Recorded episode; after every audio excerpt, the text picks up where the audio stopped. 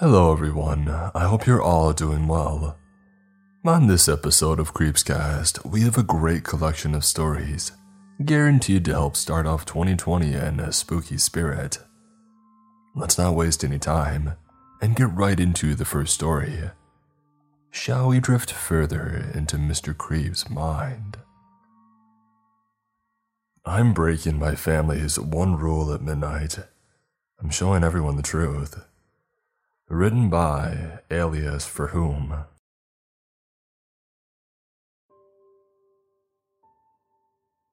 Every year, one of us is chosen to learn the truth about our family.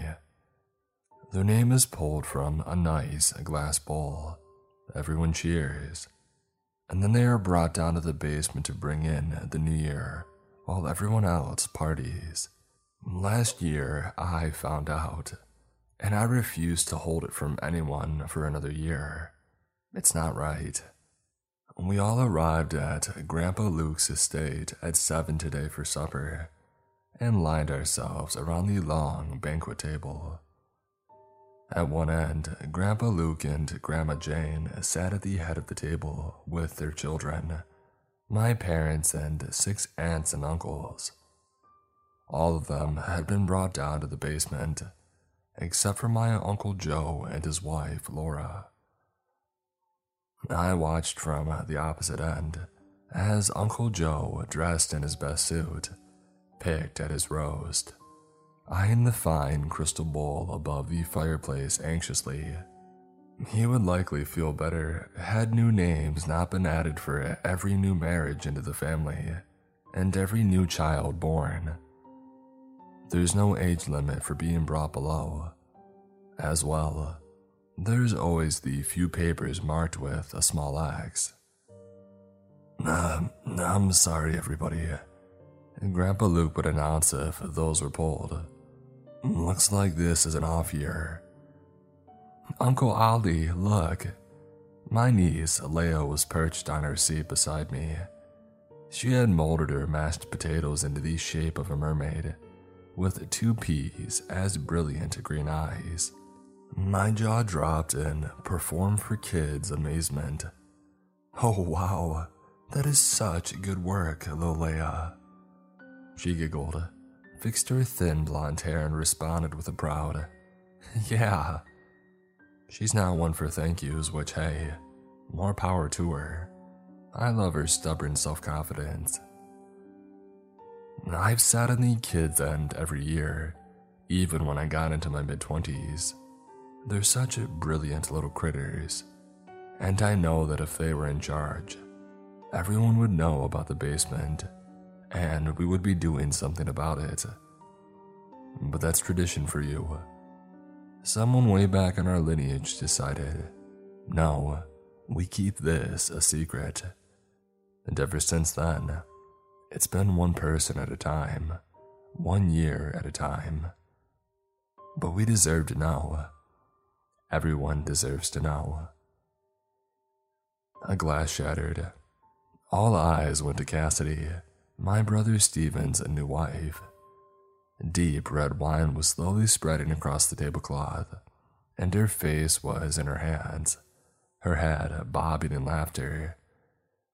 I'm so sorry, she choked out between chuckles. Steven's just such, just such a.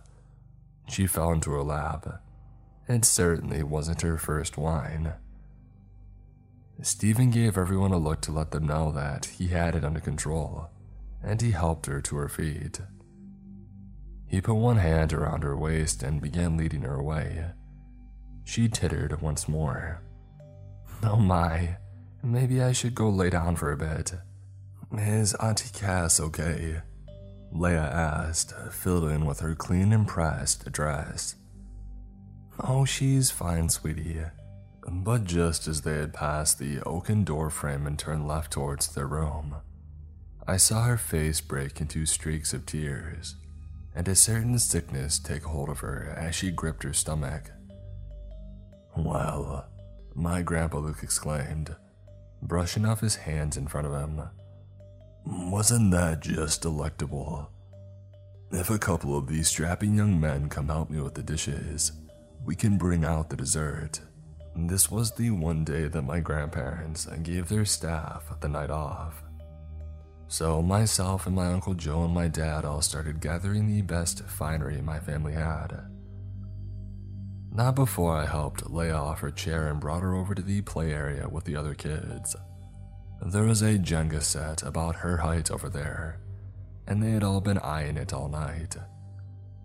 Last thing I saw before getting to the dishes was little Jacob, only four years older than Leia and having already been brought down to the basement three years back, pulling blocks from the middle, slowly and methodically. We stacked everything in neat piles and transferred much of it into their dishwasher, and then stood about reminiscing over the year behind us. Your little ones are getting so tall, Grandpa had remarked to Uncle Joe. Joe rubbed his bald head with a smile. Yeah, and they're also getting to be a handful. And we need to find a way to afford a nanny to help things out. Grandpa deftly ignored the hint with a soft nod. Of course, a good nanny can be difficult to come by. I poured myself a glass of beer and then one for my dad. Thanks, Oliver, he muttered. He was also clearly worried about who was going down there tonight. At the very least, he didn't agree with having the kids be an option. He would say, They're too young to handle this. I suppose that's where I get my rebellious spirit. Stephen joined us in the kitchen, a somewhat apologetic smile on his face. Uh, Cassidy's taking a nap. She'll be fine for the countdown, don't worry. Of course. Wonderful young lady you have there, my grandpa said. Yeah, she's perfect. Things are just pretty stressful and cheese. Stephen thought for a moment. Yeah, she's adapting. Cassidy's name had been drawn two years ago. Of course she is. She's strong and I can tell. Grandpa assured him.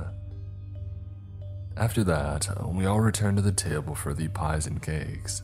Another sweep of dishes, and the folks spread out to their own areas for the couple of hours before the countdown. My dad stuck near my grandpa, irritating to me, while my Uncle Joe rejoined with the rest of the men to give my grandpa some space.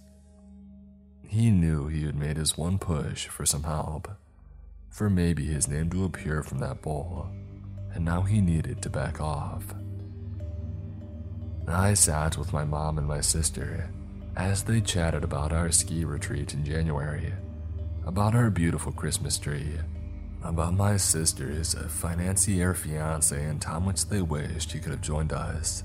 But it's a family only affair, of course, and marriage is what truly makes someone family. Frickin' traditions. I turned to the kids' area again Leia was sobbing in a corner. It was probably nothing.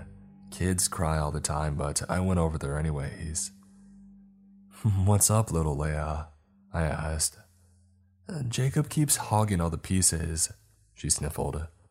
Jacob did indeed have a massive collection of the blocks, almost enough to build the full tower.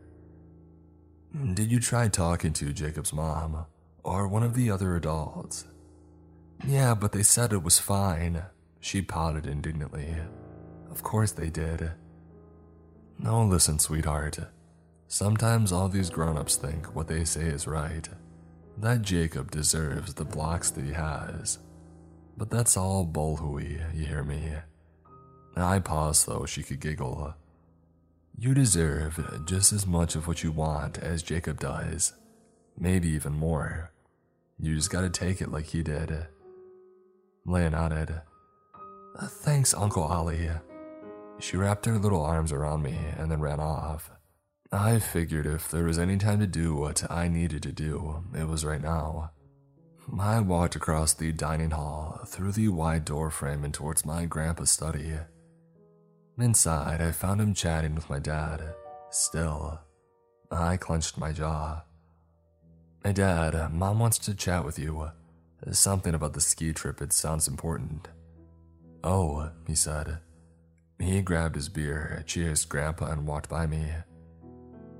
I don't want you making a fuss, he said to me in passing. It's fine, I replied, entirely non committal. I casually closed the door behind me. And Grandpa smiled at me brightly, swirling a glass of whiskey. Oh, how's your year been, Oliver? He asked. I understand you've been doing very well at your programming, was it? Yeah, doing well, but could be doing better. I sat down at the chair beside him. I was wondering if we could chat really quick. He sighed and set his glass down. Of course, uh, what would you like to talk about? The basement was all that I gave him. Of course, he repeated. It's been quite a year for you, I imagine. A lot of big changes. But usually, when one of the family's name is drawn on New Year's, the following year is the most prosperous time of their life. They skyrocket. He knew what I was going to say. I had talked with my parents in tears multiple times in those early months, so they had to have brought him in. I don't think it's right. Another soft nod. Oh, I understand, but this is the best way of doing it. How do you know? I asked, my voice raising. We've never tried anything else. It has been working for hundreds of years. He spoke only with a chuckle. At some point down the line, from my great great great grandparents onwards, if it needed to change, it would have done so by now. Everyone deserves to know. I mean, Christ, the world deserves to know. That really got his attention. Plenty of us had talked about telling everyone in the family, but no one had dared to bring up the idea that the world finds out what goes on deep beneath this building. No one dared tell anyone else what we were. Grandpa Luke pointed one stern finger at me you know dang well what you're proposing could get you. His eyes sunk deeper, shadows casting over the whites of his eyes. I felt the movement wriggling through my abdomen and up my chest. My face turned into a grimacing snarl before he could even react. He was getting old and weak. My jaw disconnected from my face, allowing the hole of my mouth to spread wide open as well as my throat to match it. Before he could even move, my maw spread almost to the hardwood floor. Oliver, no, he yelled out. But they were coming. Countless writhing tentacle like worms, all of colors known to man and otherwise, exploded from me and engulfed his form. Before he could cry out or make another sound, some of these silvery worms slipped into his mouth and flew down to where his own lay, old and weak, to devour them. I heard their cries in my mind, and not in the air, but they didn't cry for long, and the sounds were overwhelmed by the sounds of my own moaning and elation, the sound of power. As the worms retreated to my body, there was nothing left of the old man not a speck of red, nor a scrap of meat. I grabbed his whiskey. Uncle Joe stood at the door. His eyes were wide in shock, but he didn't make a sound. I locked eyes with him for some time in that empty room, and then he swallowed hard, nodded, and walked away. Uncle Ollie, Uncle Ollie! Leia called to me as I re entered the dining room. I built a huge tower. I picked her up in my arms and looked at the magnificent creation, all slanty and full of gaps. Oh, that's gorgeous. Hey, sweetie, you want to come look at the fire? Yeah. We wandered over to the fire where I set her down to marvel. While she did, I grabbed the crystal bowl, played around the little slips of paper, and then pulled one out. Joe Tremblay Looks like it was your lucky year. Regardless, Uncle Joe. I threw the bowl and the papers out. Hey, Leia, you want to know something? I asked her, crouching down to her level. She nodded enthusiastically. We're doing things extra special this year. You, Uncle Joe, Aunt Cassidy, Mama, we're all going down to the basement together. She clapped in surprise, made an exaggerated, gasping face, and I did too, opening my jaw just slightly wider. At midnight, we're going to head on down. Down, down those slick stone steps. Far too many, far too dark. And at the bottom, in that pool of water that goes down, God knows how much farther, something so powerful awaits. What belongs to us? What is us? And it needs a nice, warm home. Everybody, Grandma Jane called out, oblivious. It's getting closer to the countdown. And gather up. I stood up and took Leia's tiny hand. The whole family deserves to know. The whole world will know. And they aren't ready.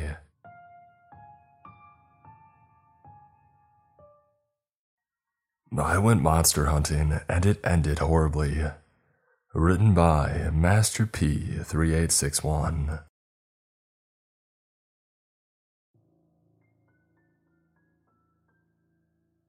Have you ever wanted something so bad that you would do anything to get it?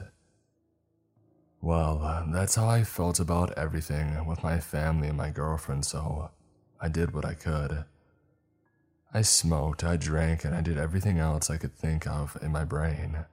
I wanted to do something scary like skydiving or riding a roller coaster, but all that stuff wasn't intense enough. And then the day came that changed my life forever. My friend Frank invited me to a bar to ask me a very important question. At this point, I hadn't seen Frank in two years, and Frank was always the daredevil of the school, if you can call him that. Frank would always hang out with the bad crowds around school, and they were often into drugs.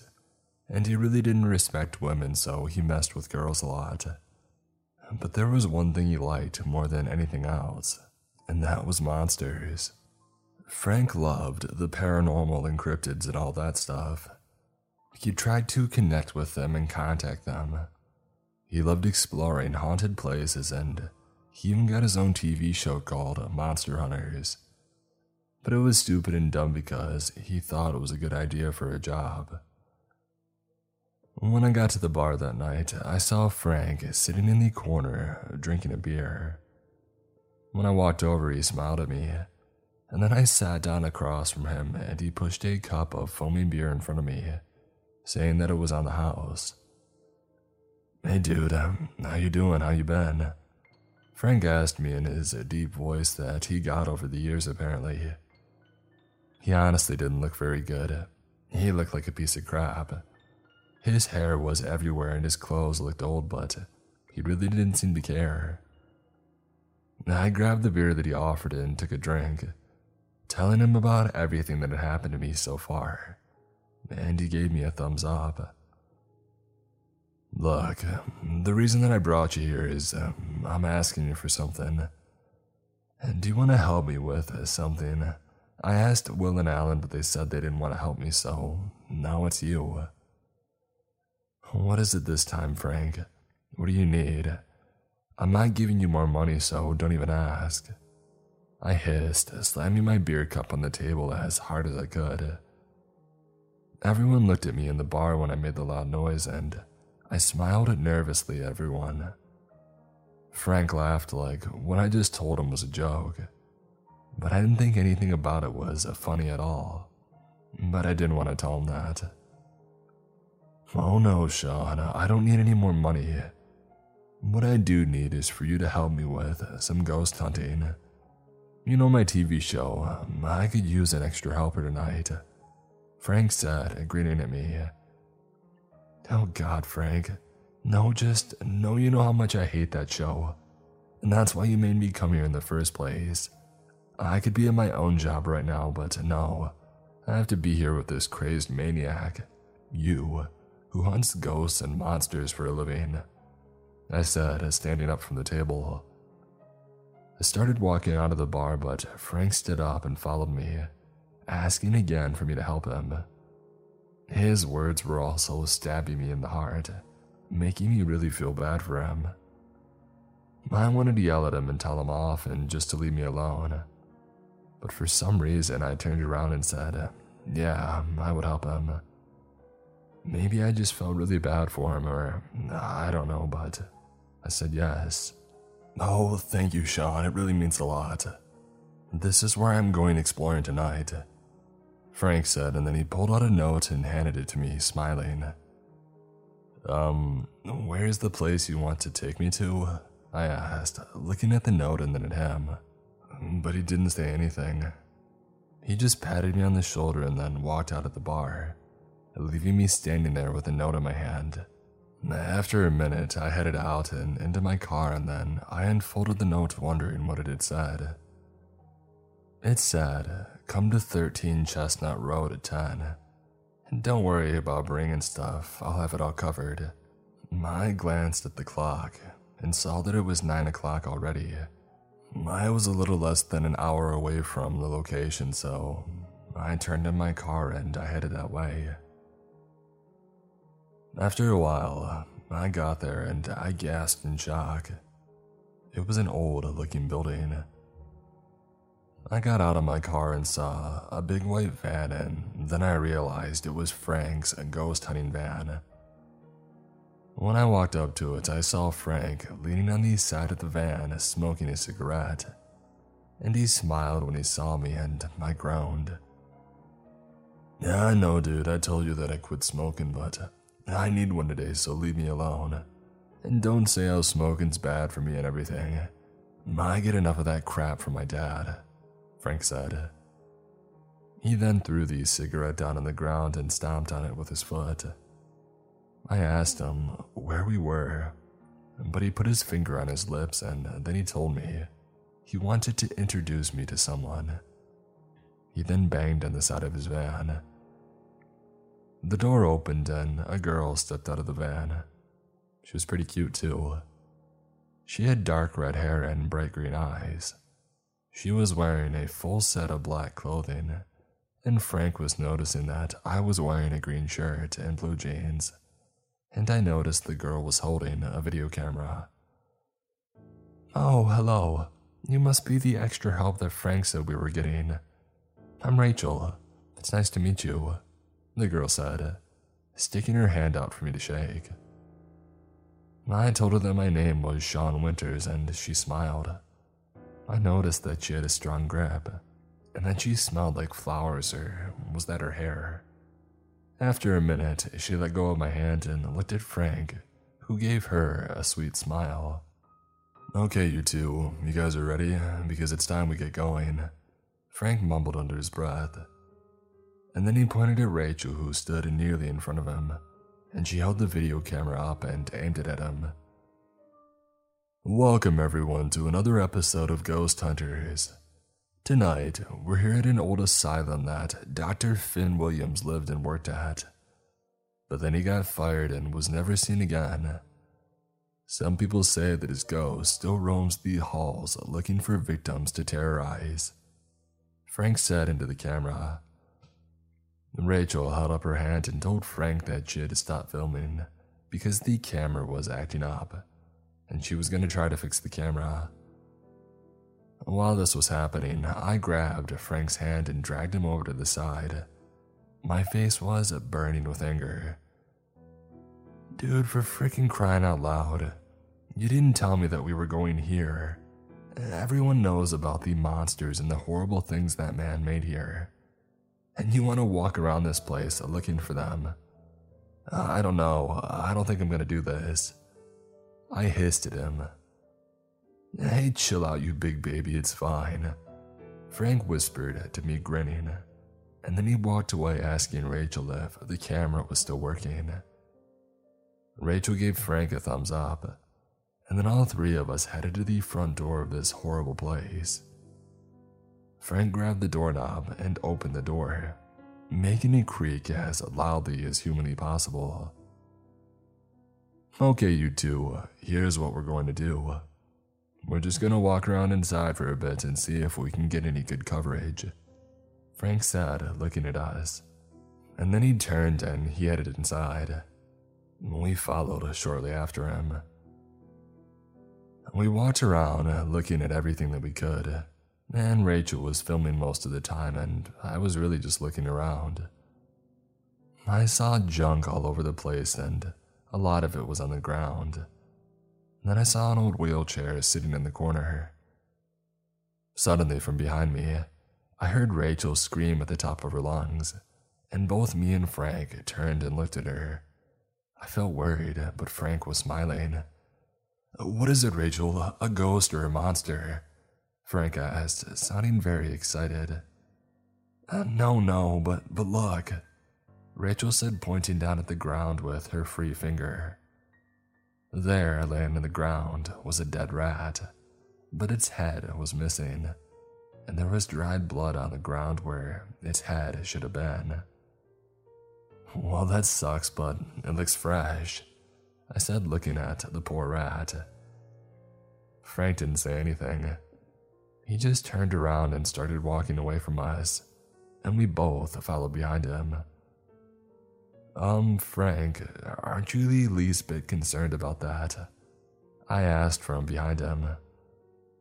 What am I supposed to be concerned about, Sean? He asked without looking at me.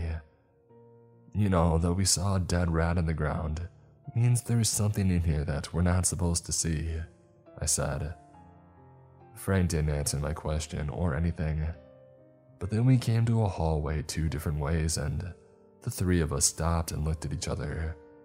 Okay, you guys, I'll go left and you and Rachel go the other way. And we'll make sure to meet back up out in a few hours by the van, Frank said.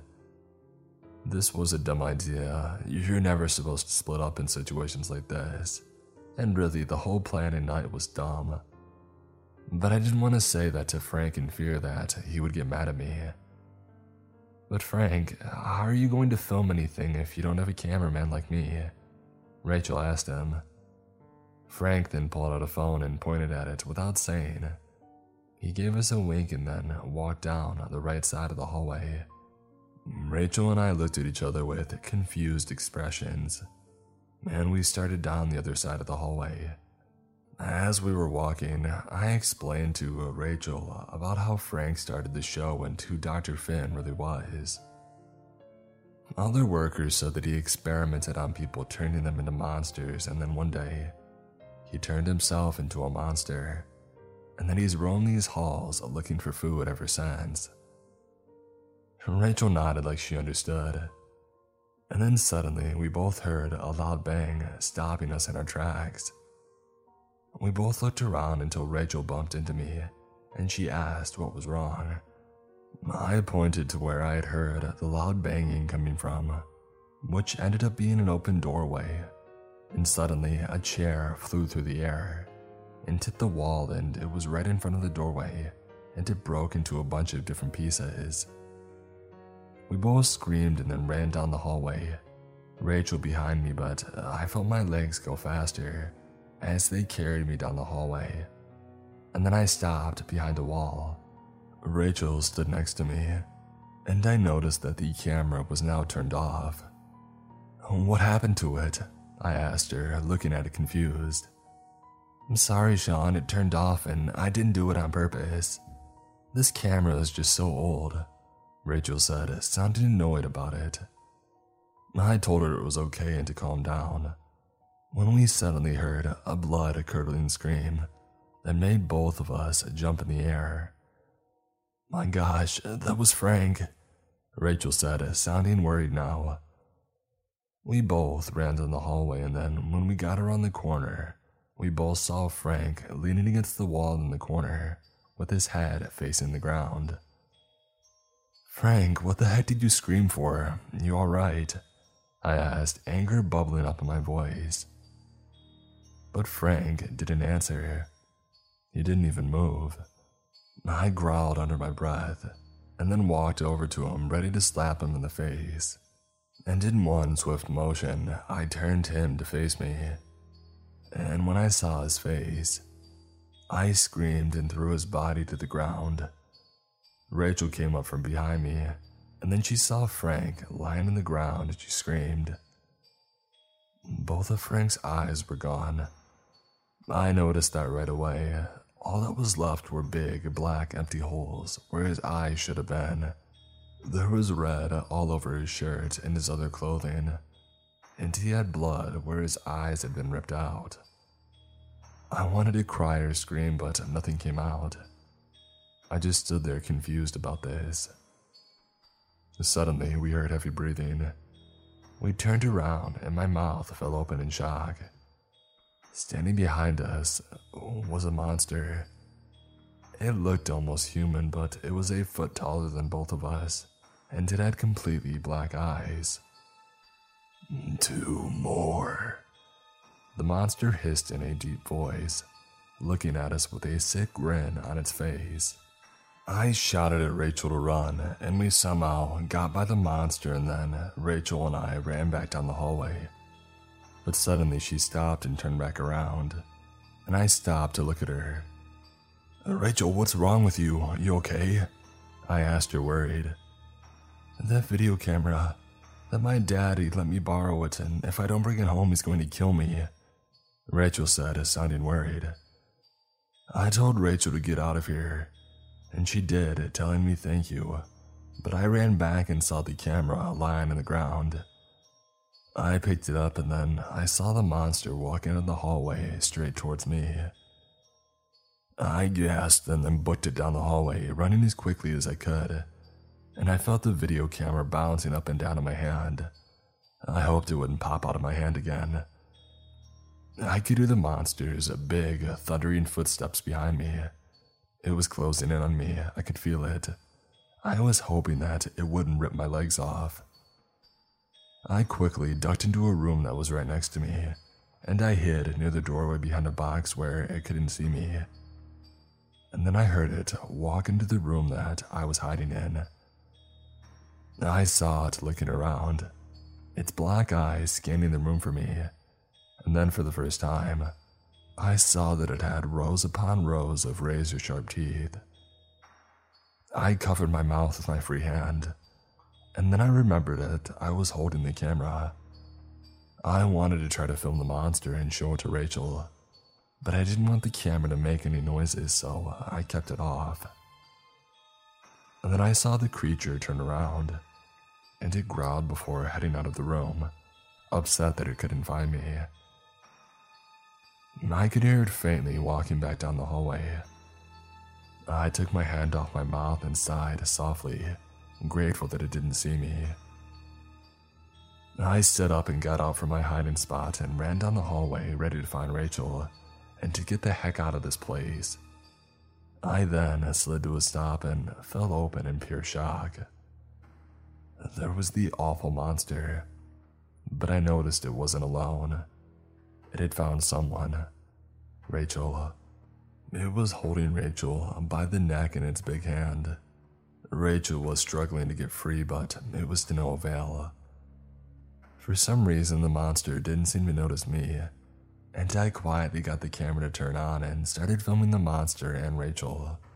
The monster lowered its mouth to her and then licked her on the cheek three times, before it suddenly snapped her neck on one go like she was a chestnut or a strip of paper. Then it finally saw me, and it stared at me with its black eyes and razor sharp teeth, grinning at me. It dropped Rachel's body on the ground, laughing. One more to go. It hissed at me in its dark voice before laughing again. I then screamed at the top of my lungs and turned around, running down the hallway and then I tried to hide in the same room as I did before. Behind that box, I was shaking. I looked down, noticing that the video camera was still recording. I held it up, so it was in front of my face. I saw that the record light was on. I started breathing heavily and I sighed softly. To anybody watching this, I am Sean Winters. If anyone sees this or finds this video camera, it means me and my friends are dead. I'm sorry for everything bad I've ever done. If I've ever hurt you, I apologize and I'm sorry for it. I shouldn't have ever done it. I said with tears running down my face. And then the door busted in, and the monster walked into the room. I thought that it couldn't see me like last time, but then it did notice me and growled, and then it smiled. No more, it hissed, laughing at me. I screamed as it ran over to me. It then grabbed me, pulling me up by the arm and lifted me up close to its face, licking me on the cheek three times like it did Rachel.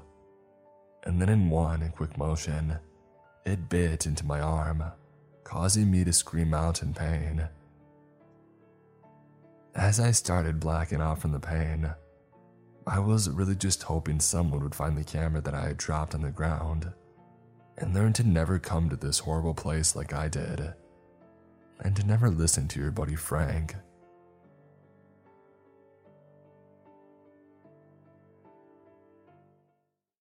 Stay away from the abandoned schools in Texas.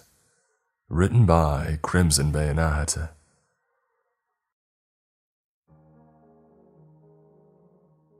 I don't have much time, so I try to crunch as much info as I can. Uh, this lock can only hold this thing back for so long. My name is Icarus, rather suiting name knowing what I got myself into. Let's start off with where it's at.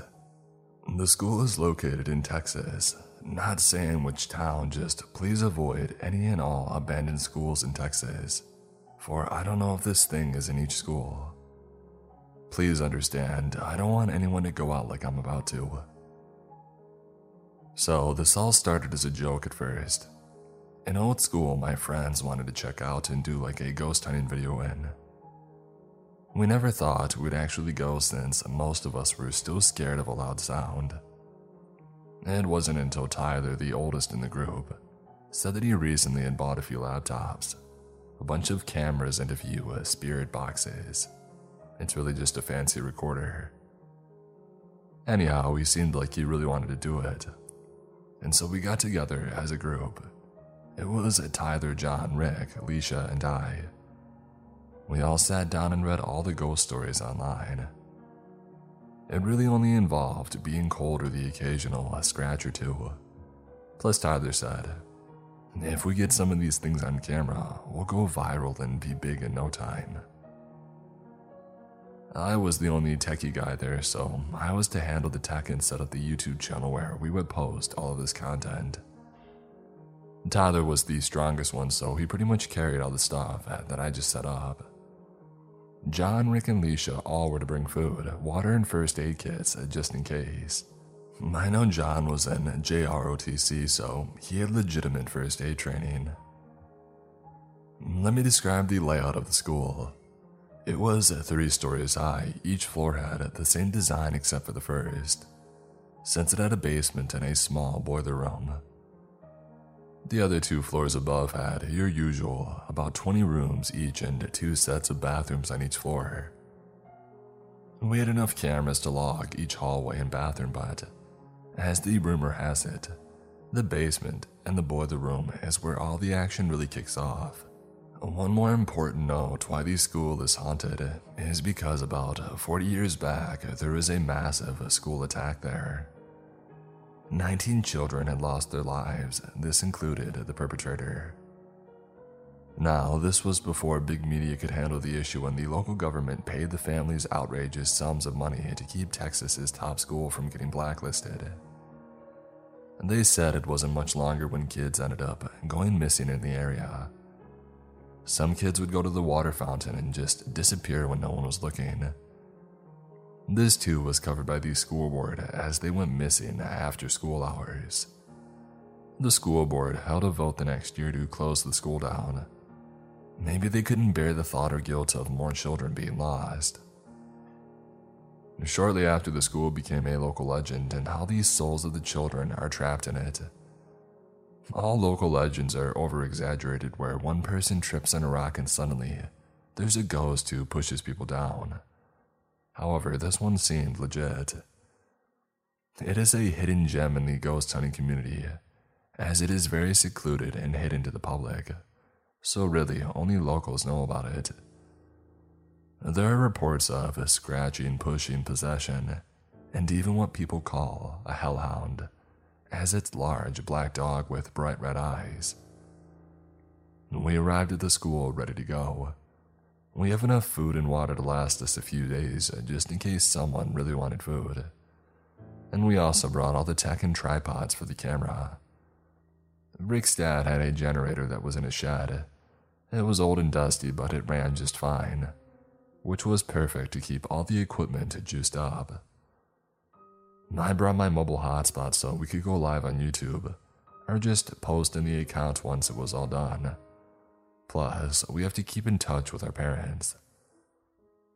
I decided to set up base camp in the first floor as a bathroom. It looked still put together besides some broken glass that was easy to sweep away.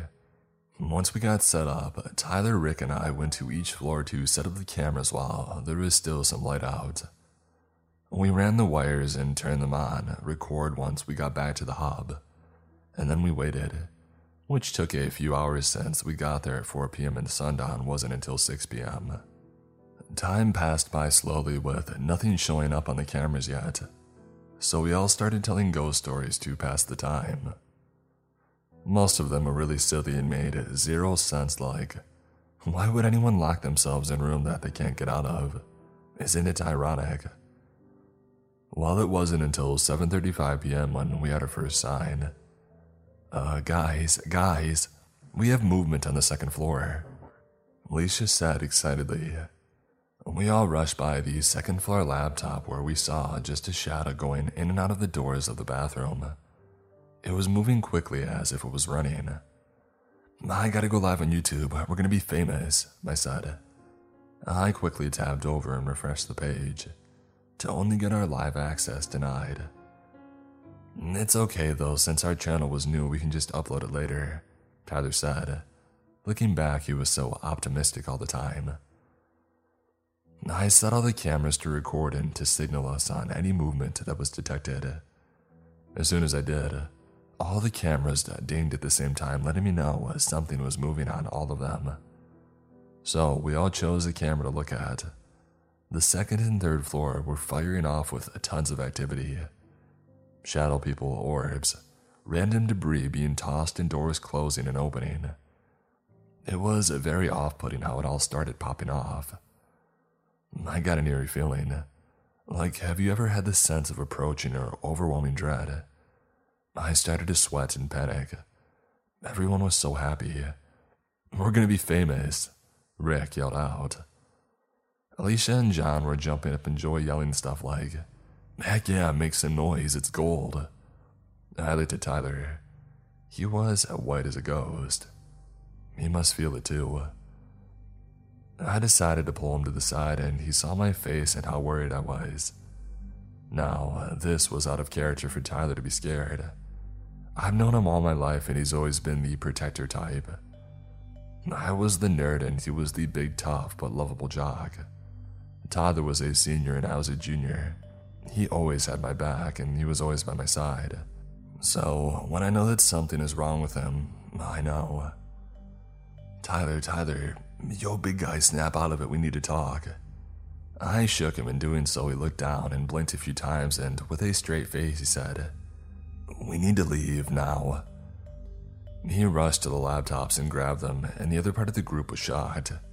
What the heck, man? We're gonna be famous, said John. Tyler stared them down with anger. You idiots. I'm trying to save us. We need to leave now. Forget the cameras. We can come back later in the daytime. Everybody gulped and saw that he was serious. And Tyler and I started jogging out, and I had one laptop and he had the other. We were about to make it when we heard Alicia scream. I opened my backpack and threw my laptop in it and ran back in there without a second thought. I heard Tyler yelling at me, Stop, they're already goners, you idiot. Uh, I don't know what came over me, but it felt as if my body was moving on its own. As if my will to save my friends outweighed my fear of death. I got to the bathroom. In front was John. At least it was just his face. It was peeled off like an orange and tossed aside. I could taste the copper in the air, and I could hear Rick crying in the bathroom. No, please, we're sorry. Please, I don't want to go out like this. I can hear in the background the sound of Leisha gurgling. I don't know why I didn't just run. I had to see for myself. It felt like a dream, but it was really a nightmare. I slowly and as quiet as I could went into the bathroom, and I saw John's body flayed like a fish. I barely could hold back my vomit, and I could feel my vision blacking out. And then I felt a hand on my shoulder. I spun around, and before I could scream, Tyler covered my mouth. We used sign language to communicate what was going on. I never knew just learning this on a whim would ever come in handy. We need to get out and grab Rick while the thing is busy with Leisha. Tyler signed me. I know, but how will we do it? In the background, we heard a loud crunch and Rick could be heard throwing up. It sounded like a watermelon popping. It took her head off. I could hear the squelching of it coming out of her neck. Icarus, we need to stay focused. I, I can distract the thing. I saw it running on uh, the first floor cams and it isn't very fast. I shook my head. What did it look like? It doesn't matter now, but it's not a wolf. Go hide in the girls' bathroom. I will lure it out and I'll meet you outside. I shook my head. Be safe, bro. I signed back. We got into position, and we could hear the thing still going at it on Leisha's body. I see Tyler as he gave me a thumbs up and a smile. This was the fakest smile that I had seen him do. And then he waved to me and hid. Hey, you ugly thing. I know you're in there. Why don't you come out for me? The sounds of bone and crunching stopped. It started laughing. You sound delicious. That sound shook me to my core. I could hear it walking out of the bathroom. It must have stepped on John as popping and cracking could be heard, followed by the plopping of its feet. You better start running. Catch me if you can, loser. Tyler started booking it as quickly as he could. I only caught a small glimpse of it, but it was a pale man. He was without clothing, but with no real body features either. He had very long arms that scraped against the floor, and he was covered in a red hue despite being nearly white. I could smell them as he ran by. He was rancid, and the smell lingered in the air. As he chased my friend, I could hear him laughing. Oh, this is fun. Run, rabbit, run. Once I couldn't hear him anymore, I ran to the other bathroom and saw Rick crying in a stall. I grabbed his hands, but he was covered in blood. Rick, are you okay? We're gonna get out of here, buddy. It'll be okay. Icarus. He removed his hands from his face and his eyes and nose were gone. Icarus, I've seen the face of God. He came here to punish us for looking into the veil. I'm doomed. You must leave. I snapped out of my trance and grabbed him by his arm and quietly said, No, we are leaving, not just me. I won't lose another friend. I hoisted Rick up and we slowly started to walk to the exit. Where were you going, little rabbits? I slowly turned to see. The thing had caught up with Tyler and was dragging him by his hands. He looked cut up but not eaten, however, and he was unresponsive. I don't know what came over me, but I yelled out at the beast. Screw you! Haven't you taken enough? Those kids 40 years ago all those kids after who went missing. Is it not enough for you? Rick pulled away and fell into the fetal position. No, it's never enough. I will always be hungry. Always. The thing let out a bellow of laughter. It looked straight at me and then to Rick. Mm, you brought me a snack. I love when they're afraid. It makes them so much more satisfying. It was then he let go of Tyler and reached towards Rick. I saw Tyler launch up and drive a large metal pipe into its nag. Tyler grabbed my hand and ran, and we ran into the basement. I could hear the thing crying in the background. You, I'll get you. We go into the basement and lock the door. Tyler, at this point, was losing a ton of blood. He had been beat up pretty bad. I go to see him carefully holding his stomach together. I start to cry out and I yell, Tyler, no, not you. This can't be happening. He lifted me in with his other hand. He placed it on my shoulder and then coughed and said weakly, Iggy, listen carefully. There's nowhere to go. I want to say this. He starts to pass out. I shook him carefully. What? What do you want? I said. He just looked me in the eye and says, Icky, you're my best friend. I never told you, but I love you, dude. I really do. I'm madly in love with you. I couldn't help but cry as I grabbed his face with one hand and he smiled. I'm in love with you too. And we shared a smile, and I leaned in and had my first kiss. It was shortly after that he passed away in my arms. I don't know what to do. I'm stuck in this basement with this laptop and my Wi Fi hotspot. I hope this gets through to someone. I'm happy that I got to tell Tyler my final feelings, but I can hear this thing breaking into the door. It won't hold any longer, and I have no chance. Tyler, I hope that we meet somewhere again in the ether. Whoever gets this, please heed my warning. Stay out of any old abandoned schools. I love you, Tyler. I'll see you soon.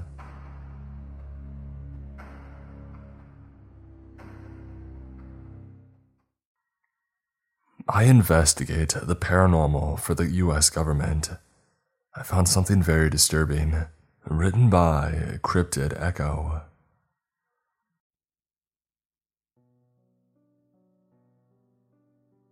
Let me start this off by saying one thing. I absolutely despise blood trees. Look, there are a hundred thousand ways to go out in this world, and over half of those are from cryptids. Half of that is pretty quick or relatively painless, and smaller still are the ones that make it hurt. Within this percentage are two ways of death that every one of you really needs to be aware of. One, a mental break. This one isn't exclusive to eldritch beings, but they love the crap. The idea of yanking your mind and soul out of your body and driving you mad while inflicting pain is probably their favorite dish. You sit there for what feels like an eternity getting your soul flayed while they show you images and scenes that no human were built to see. And two, a physical break. These are what I like to call digesters, an entity, human or not, who secures your body to something and just puts you through it. Taking your skin off, bamboo under the fingernails, taking out your eyelids, you know the works. These things typically have the ability to heal the damage they cause, so they can inflict more pain without ending you. Blood trees. Well, they can do both. I don't know what person conjured these things up, but I hope their creation did some turnabout on them. Blood trees are hard to pin down. Not that there aren't a lot of them, they are everywhere, relatively speaking. Every forest in the US and Canada has them. The young ones are more active, constantly needing food, and every once in a while you get some kind of cult that pops up around them, with guys wearing robes chanting in a made up language while they eat some poor schmuck into the bowels of the tree.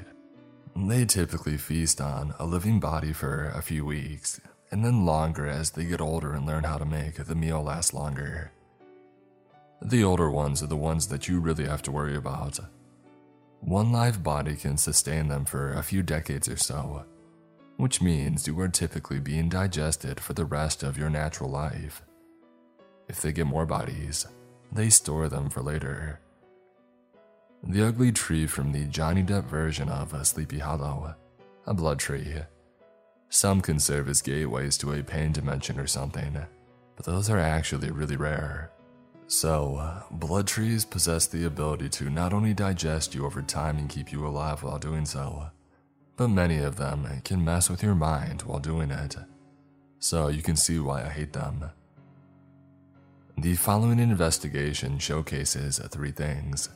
One, I freaking hate blood trees. Two, I hate other agencies. Talking about you, FBI, suck it. And three, uh, I try not to go on any investigation alone. Being alone means you're more vulnerable, and there's no help. So, on to the investigation. Agent Echo, arrival on scene at 645. December redacted. Colorado. You'll realize pretty quick that I hate a lot of things. Dense forests, cults, springform pans, the FBI. Three of these things came into play today. I found myself at the entrance to a state park, whose name I won't share for obvious reasons. For this one, I didn't have to blend in with the locals, so no crappy apartment or beat to crap vehicle to deal with. Nope. I made my way to Fort Carson and yanked one of their range control trucks, something with some ground clearance and self recovery options.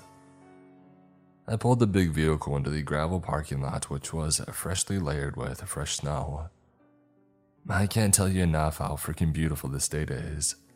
Flat trees, a quiet wilderness, elk running everywhere, and in many cases, not a lot of people. Anyways, the small visitor center sat nestled in the foreground of a mountain range, an idyllic location for a lovely state park. It was a log cabin style, a single story with large windows, dark stain, and a green tin roof. A set of glass double doors served as the entrance with a small set of stairs leading up to it and a handicap ramp to the side. There were a few park ranger trucks sitting off to the side, and the rest of the lot was empty save for a couple of mid sized SUVs and a Subaru or two. After parking and shutting off the truck, I hopped out and checked for my gear. I was wearing a set of snow pants over my jeans and a matching parka with fur lining. Mittens covered my thin undergloves, and I wore a black beanie. It was balls cold out, and I really don't like being cold. But I dressed down enough so I wouldn't get overheated while walking. My backpack held enough food and supplies for a few days of travel, with a small axe hanging off the side. I slung a 12 gauge over my shoulder and slid a 454 revolver with a 6 inch barrel into the holster at my hip. Why such a big revolver, you might ask?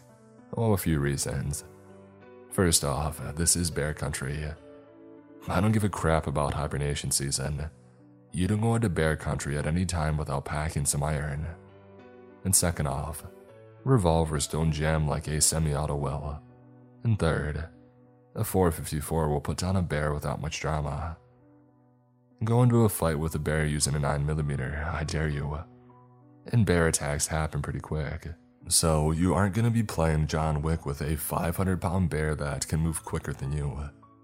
Secure that I had all of my crap, I walked up these snowy steps and into the visitor center. It was quiet, not unsettlingly quiet, but just so that no one was really having loud conversations. A tall, brawny man with sandy colored hair made his way up to me, a park ranger by the uniform. He opened his mouth to speak when I shoved a piece of paper in his face. He took a few moments to read it and then folded it and handed it back to me. Well, that takes care of the first round of questions. I'm Ranger Sandover, but you can call me Mike. Echo, nice to meet you. Echo, the beginning of amusement lit up on his face. Is that a secret code name? I wasn't about to explain the intricacies of agency policy or the need for official cover names to a park ranger. Yes, Mike, it's a code name. Now screw off. Instead, I looked up at him. He was probably a hair taller than Shouts was, but more muscular. Yep. Can we get to business, Mike? He chuckled. Sure thing. He turned and waved me along as he walked through the facility. You with the FBI or something? I bristled. You may not know this, but I hate the FBI. No, they do their own thing and I don't mess with them. I barely hid my disgust. The walk through the facility was short. It took only a few seconds to reach the wooden door labeled Ranger Office, and for Mike to throw it open and reveal the contents inside. It wasn't anything special. A medium sized wooden desk, just a basic industry catalog issue, sat in the middle. A computer screen from 20 years ago sat on the side, along with the nameplate of the supervisor to the area James T. Celery. Ranger Celery sat his portly butt in a swivel chair behind his desk. He was huge. Not huge like a UFC heavyweight. Huge as he probably could wolf down an elk by himself huge. His fat face had sweat on it just from sitting, and his hair had cleared out of the top of his head, leaving a horseshoe of thin brown hair that traveled the circumference of his dome. To his side stood another ranger, that made up the three on duty right now. Christ, she was adorable. Black hair, bright blue eyes, a hair taller than me and probably in better shape than Mike. That was about all that she had going for her. Name tag said Bristol. Who is this, a new guy? Why are you bringing an armed civilian in here? Not a civilian. You remember the other day. We got a call about an agent coming to take a look around. Well, this is Agent Echo. Bristol looked at me like she didn't want any part of me. And probably the same way I look at FBI agents. And why do we need an agent? This is a state park, we don't need. This lady was already getting on my nerves, so I cut her off. Are you the one in charge? If not, then shut the heck up.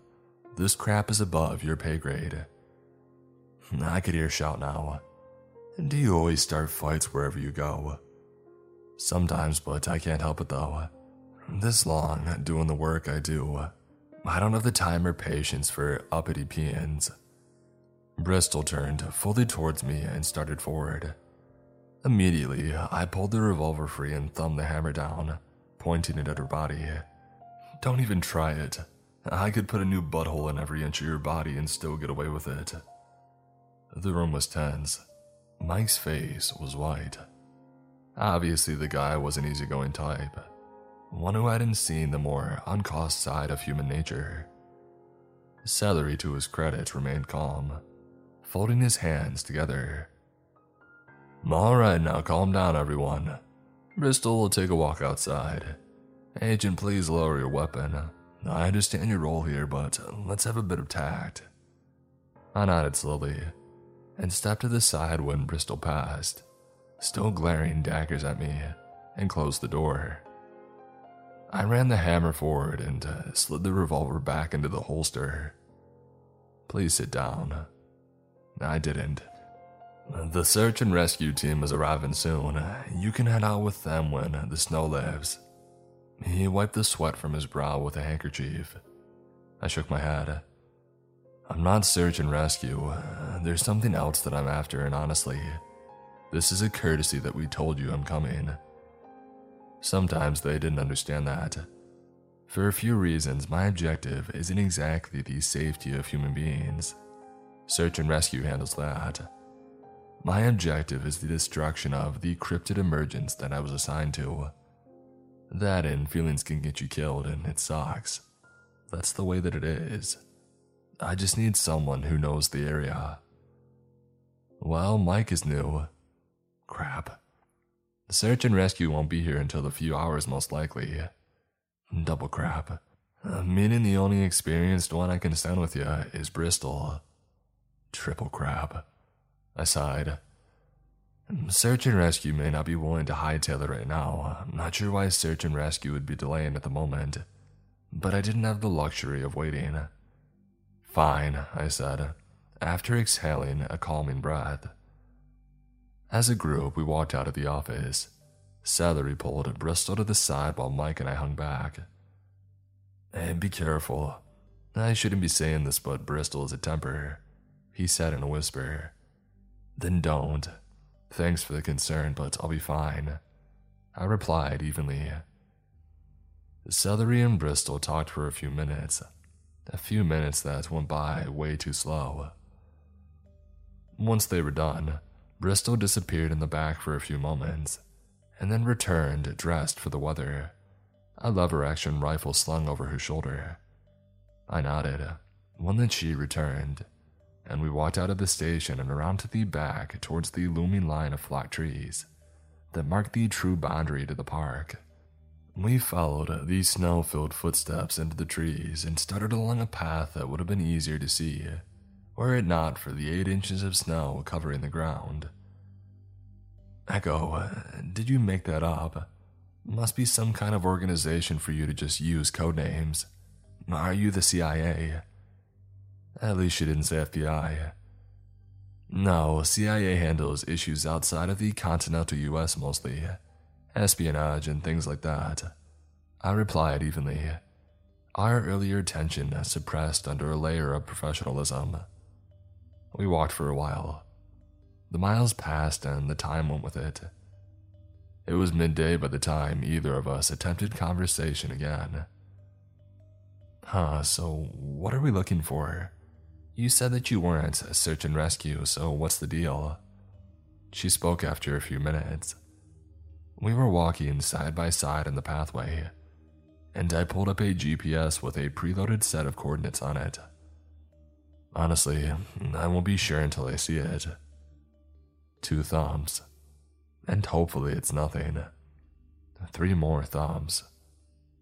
I paused while Bristol walked forward, alarm bells going off in my head.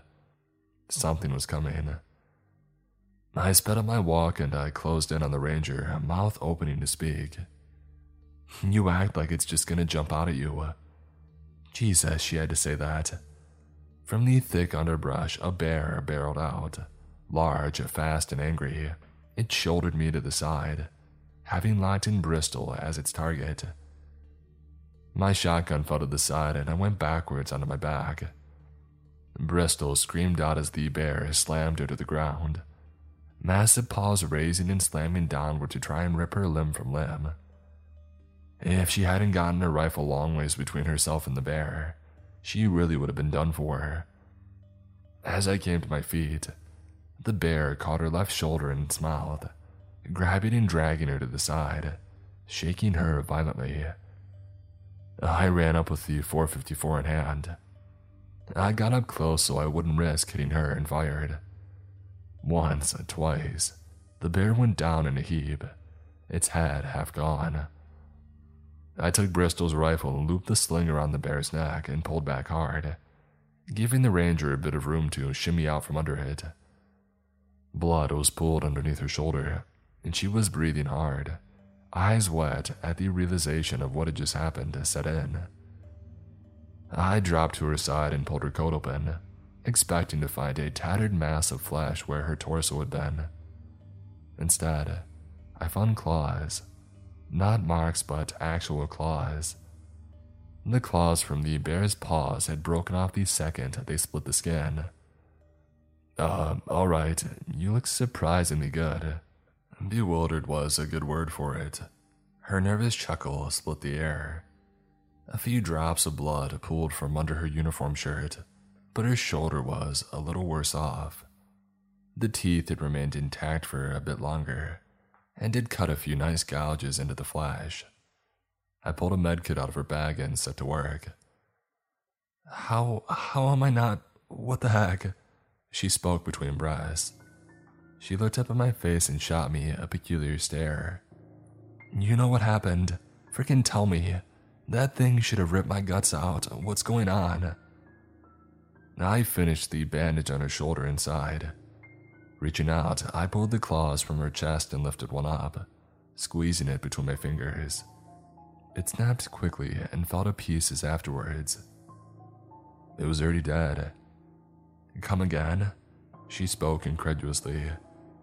Already dead. I think I know why, but I really wish I didn't. I leaned down and removed Bristol's knife from the sheath on her belt. Before she could protest, I lifted up the arm of the bear to expose its underbelly better, and I pushed the knife in.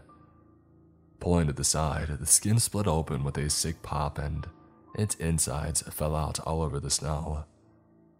Huge clots of red remained attached to the different organs, and I reached a gloved hand down into its body, searching around for a moment. Okay, that's disgusting. What in God's name are you doing? I didn't speak for a moment, and then I pulled my hand free, holding up a horrid looking object. It looked like a seed with many small roots coming out of it. It was like a tumor growing, the roots wriggling randomly, trying to find purchase into something. Oh my god. Bristol went pale.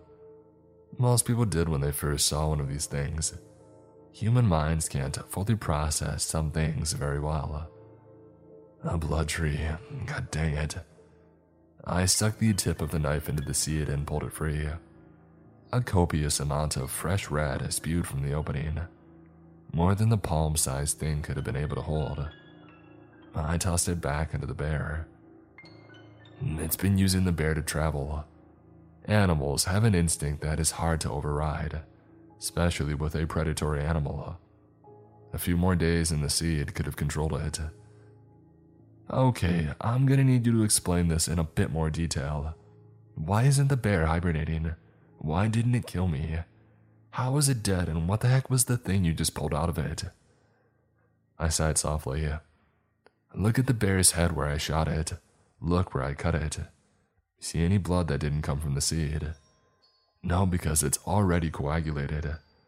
The bear was mostly done for. It attacked you because the seed, trying to control it, made it lose its mind. The seed that I pulled out is from a blood tree. They survive off of fresh bodies. There is a whole book I could tell you, but just realize that they are bad news and it seems you have one in your little park. Probably with a cult around it too. A cult? Like guys in black robes chanting stuff. Yep, exactly. Blood trees don't usually infect animals. Their instincts make it hard to separate an animal from its natural area to spread, which means it was probably put there by someone. Ergo, you have a blood tree cult. Here, help me with this. Finding it next to a bottle of tequila and a rag, I pulled a big bottle of lighter fluid from my bag and tossed Bristol along towards. She fumbled with it, but caught it. I began dousing the bear with lighter fluid. I'm not sure how many seeds are in this thing, so the best bet is to burn it. Once finished, I swapped the fluid for the torch and set the bear alight. Bristol squeezing a bit more fluid on there for good measure. So, what now? she asked softly, nibbling her lap.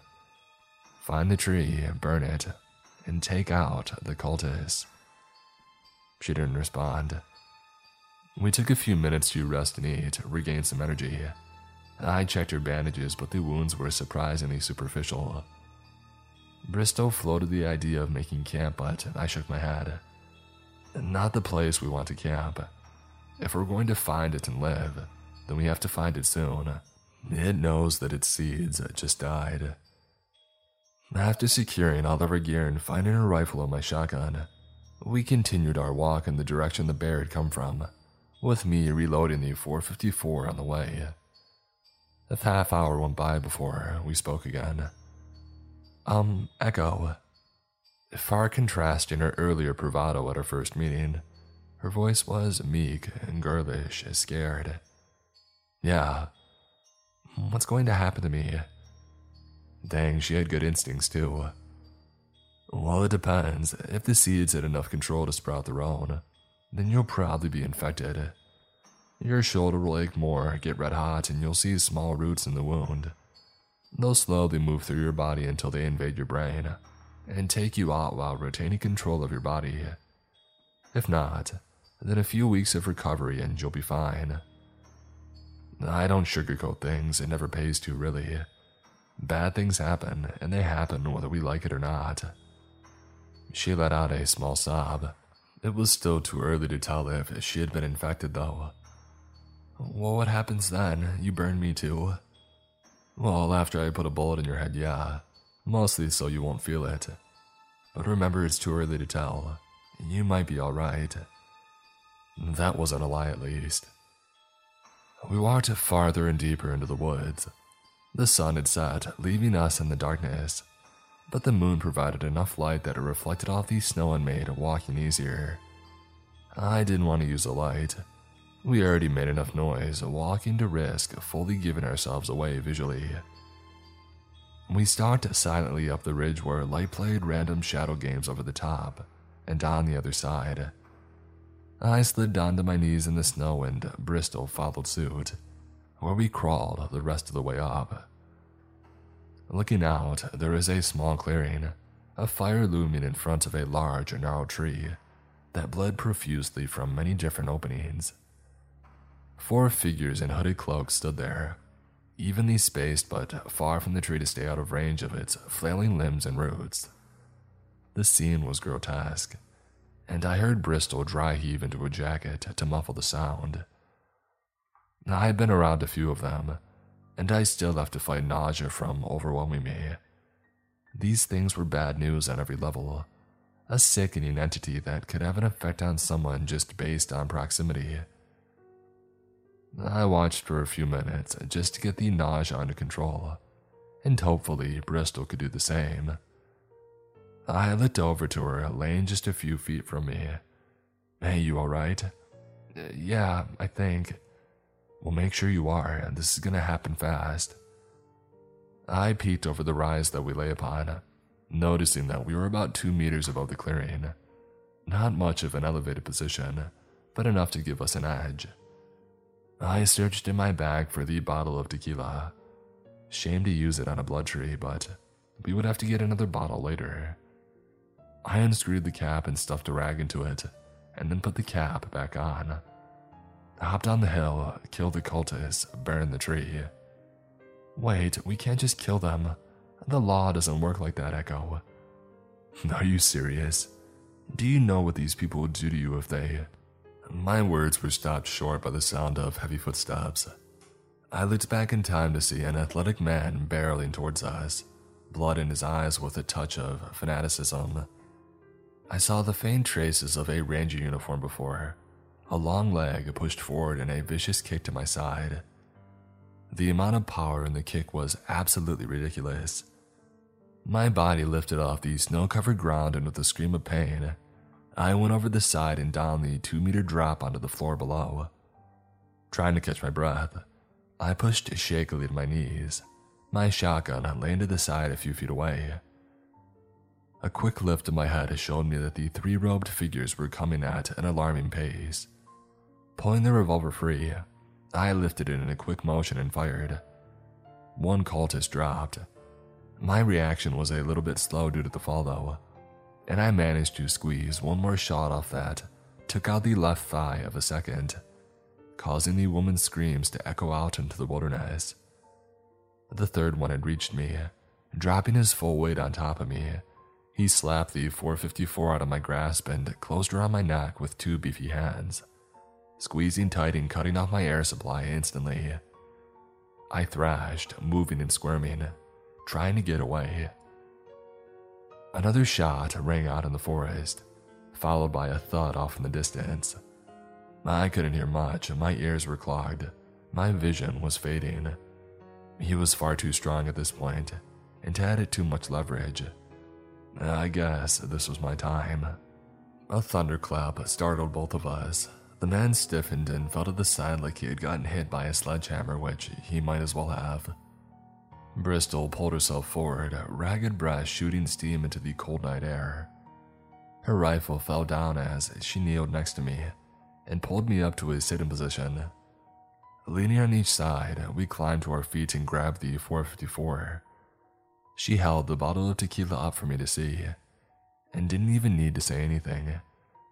I pulled out the torch and lit the rag, and Bristol reared back like she was throwing a grenade. Her aim was perfect. The Molotov sailed through the air and blew against the side of the tree. The fire spread all along the trunk. Screeches from the tree, a cacophony of all its still living victims, providing a macabre chorus for its death cry. The tree would burn for quite a while, most likely. Come on, let's get out of here. She didn't respond. Tucked under my shoulder, her breathing was a ragged rough, her body hot against mine. We tried to walk, but she held fast. Remember what you said earlier about the seeds? She spoke softly, almost calm, like she had accepted this. I laid her against the ridge and kneeled in front of her, reaching out to push her parka aside and lift her bandages. Small roots sprouted from the wound, which was festering, and it was an angry red. Crap. Yeah, this sucks. I stood there cursing internally. She had the instinct to be a part of our agency. That and she was a fighter, a survivor, a decent person, actually. I pulled the revolver and aimed it at her. I really wish that I didn't have to do this. I know. She stared up at me, scared but knowing this was going to have to happen. You aren't gonna look away? I never do. Just don't tell me when you're gonna. I pulled the trigger. My face didn't change, but I just stood there breathing. Tears made their way down my cheeks, and I pulled a cigarette free and lit it. After the tree had fully burned, I had to do the same to Bristol, as it was the only way to ensure the destruction of the seeds. I climbed the rise again to see Mike stand over his body lifeless, with a giant hole in his head. I did the same to his body too, and that of the occultist as well, and then began the long trip back to the ranger station. I called Brain on the way back and by the time I was done with the report, I had made it back. The parking lot was empty. Celery was gone. I put out a mark at him. There'll be more on that later, and I jumped in the truck. Time to find a bar and get wasted at. End of transcription. There's another one. I'll let you guys know what happened to Celery next time, but until then, stay out of the freaking woods.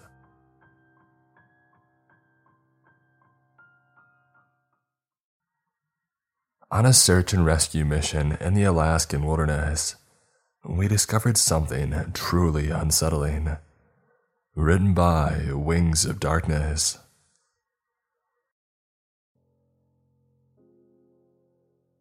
The rustling of the green leaves all around the hunter concealed the squelching of his black boots in the mud. The chilly Alaskan wind swept against him it probably would have bitten into his skin if not for his thick jackets. Above him, the boundless blue sky and fluffy white clouds at least comforted him. No bad weather for now. His keen brown eyes watched for any signs of danger. Nobody lived anywhere close by. There was no rescue coming if anything had happened. Just what he liked. He felt the heft of his backpack as he hopped over a fallen decaying log. Around his neck, his silver necklace jingled. The hunter sighed. He grabbed it in his dirty, gloved hands, crestfallen eyes studying it. The precious diamonds that encrusted the silver, the gold etchings that read, With you forever, to Shannon, forever. Where had it all gone wrong? His nose picked up on the distinct scent of a freshwater stream. At least he was getting closer. He had known about this area for a while now. It was all on his maps. He had at least done his preparations when he finally decided to leave his old life behind, but he had never been here before.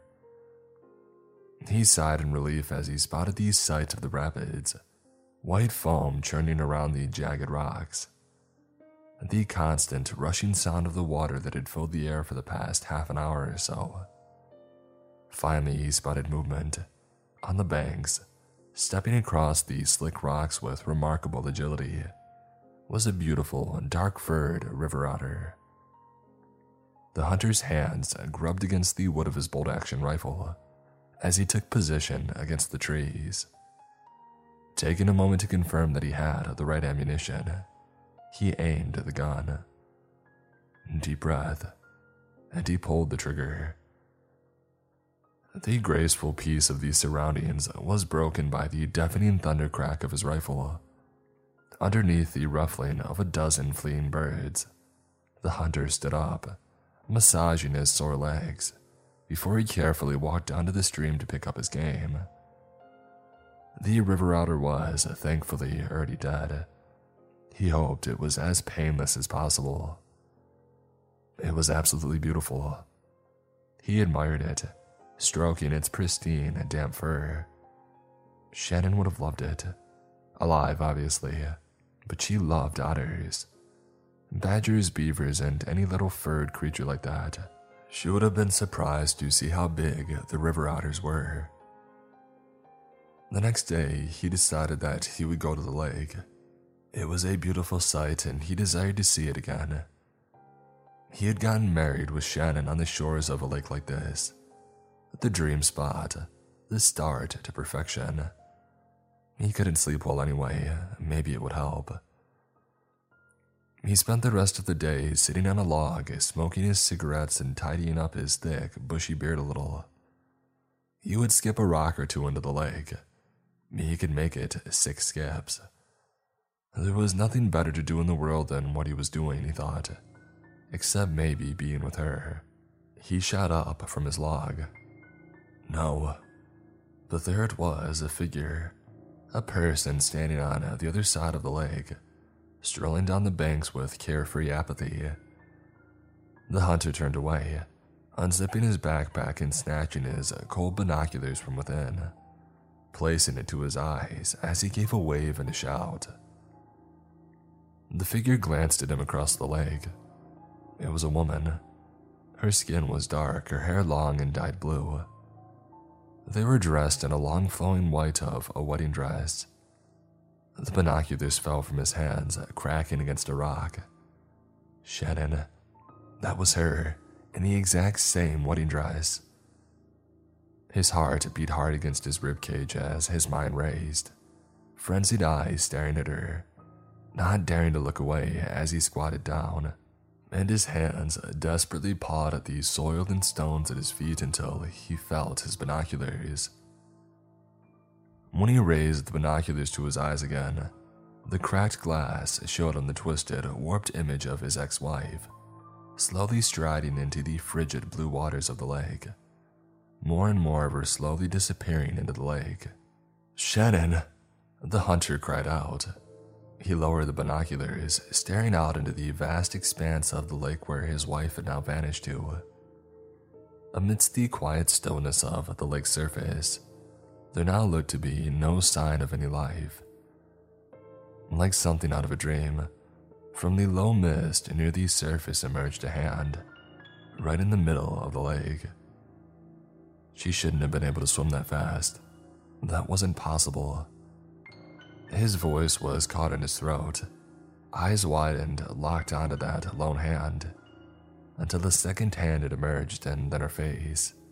His wife was no longer wearing the veil or any semblance of a wedding dress, at least from her arms and head.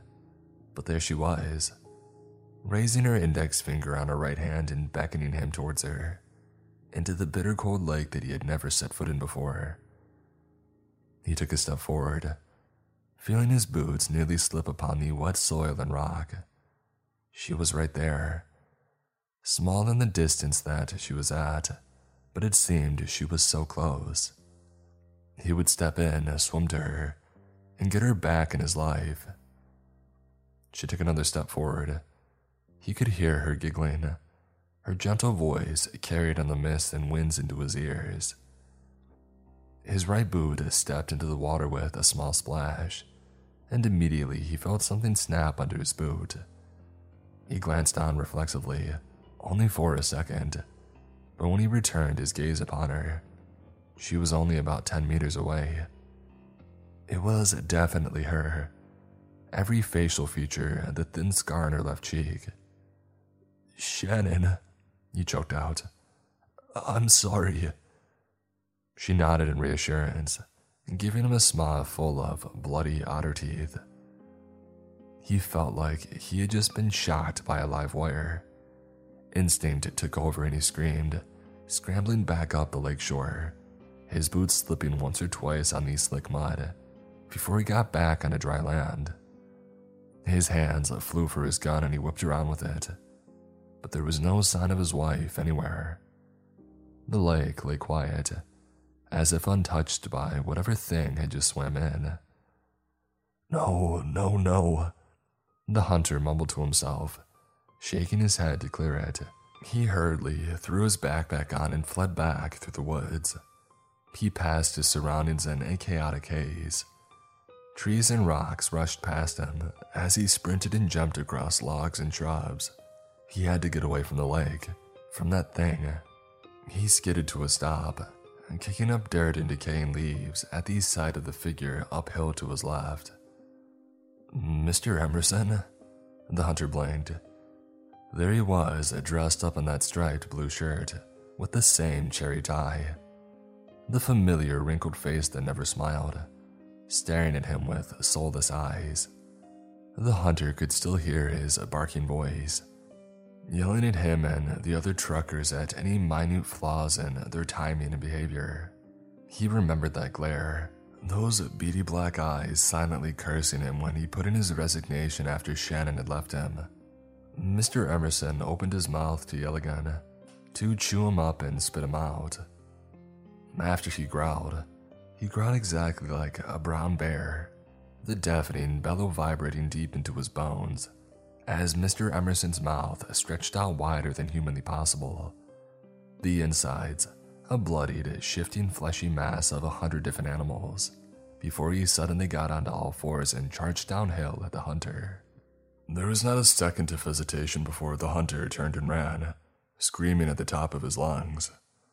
Behind him, he could hear the bounding of hands and feet in the grass, accompanied by these same horrific ursine roars. He could feel hot breath on his heels, the snapping of teeth just inches away from his boots. As he struggled to breathe, the world beginning to blur from exertion, he whipped around, raising his gun and pulling the trigger as hard as he could. The crack of the gunshot rang out, ringing in his ears. The bullet embedded itself inside a tree, but there was no sign of Mr. Emerson anywhere. No tracks or footprints but his own, and not a sound. His head was spinning, his heart pounding from terror and exhaustion. All around him, the fog seemed to limit his vision, these singing and screeching of birds and insects preventing him from hearing if there was anything trying to sneak up on him. Practically collapsing onto the log that he was using as a chair, he threw his backpack off and tended to the fire. A million questions raced through his mind. His thoughts kept returning to Shannon. Why was she at the lake in her wedding dress? And why was Mr. Emerson back to hound him once more? And the noises that he made? A part of him considered returning to the lake again, if it was really Shannon. He shook the thought out of his head. He was heading to the cabin tomorrow, and then getting the heck out back to civilization. There was something out here that didn't want him here, and he wouldn't be stupid enough to stay.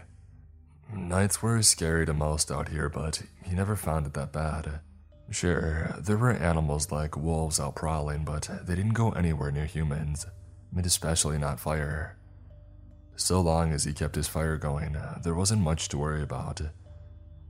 He shivered as he shoveled some sardines into his mouth from a can.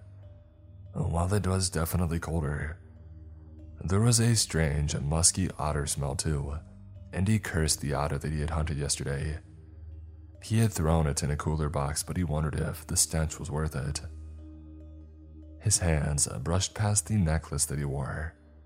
The hunter gripped it, studying it, pondering and contemplating. Perhaps it was some curse that she had put on him. She was always into all the weird crystals and witchcraft stuff that he had brushed off as a harmless obsession. Tomorrow, he would have to keep a careful watch out for any more figures watching him. He pursed his lips. What if he died? What if on the walk to the hunting cabin tomorrow, he was dragged away by whatever the thing was? The question settled like an anchor in his heart. There would be no one to really mourn him. He had cut ties with everyone to come to Alaska. If he left a message, who would he even leave it for? A woman who now hated him. The hunter pulled out his video camera, grinding his teeth in anticipation as it booted up, before setting it to record himself.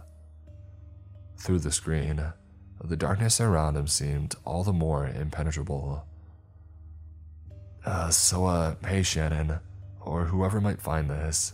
It's a beautiful night out here and it's starting to get cold and all. He said, quickly settling into the vlogging voice he used to do so often. I'm just uh, tending the fire tonight. It's really beautiful out here. Uh, I'm repeating. Oh, yeah, I got something to show you. He stood up, carrying the camera along with him. His face was shrouded in shadow, making for some pretty terrible footage, but he decided to let it keep playing as he reached into his tent and pulled out an astonishingly large caribou antler, freshly cleaned just a day ago. I didn't kill a caribou, I just kind of found it. Must have broken off, uh, poor animal. And can you see it? Dang, this camera really sucks at night. Unevolved like my eyes. He joked as he pulled the antler into the open, where the warm, comforting glow of the fire lit it up. I'm there, now you can see it. I'm just gonna chill here by the fire for a while, and then head into the tent to sleep. Um, uh, to Shannon. If you ever get this, uh, just tell me if you still hate me. You probably do. I just wanted to say that uh, I really hope you didn't send anything after me. The hunter paused, staring at the screen, watching his own face, shadowed by the movement of the flames the darkness behind him a solid black sheet. Bye. He stopped the recording and switched the camera off, carefully slotting it into the camera bag and sliding it into his tent. The hunter sat back down at the log and stared into the fire for a moment. Beyond it, the forest barely allowed much moonlight in. He stared up into the trees, their branches stretching out like fingers of a dark god. One of them looked like there was some large creature sitting on it, staring at him. Dread creeped into him as slowly as the thing on the tree moved, when it stretched out its tail and limbs, and dashed downwards into the darkness, faster than any animal could move.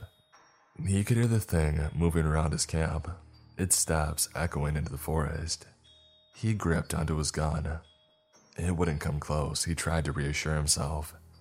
Animals feared fire, Uneasily, he crawled towards his tent, knees scraping on the dirt and rocks until he huddled within the walls of a thin cloth.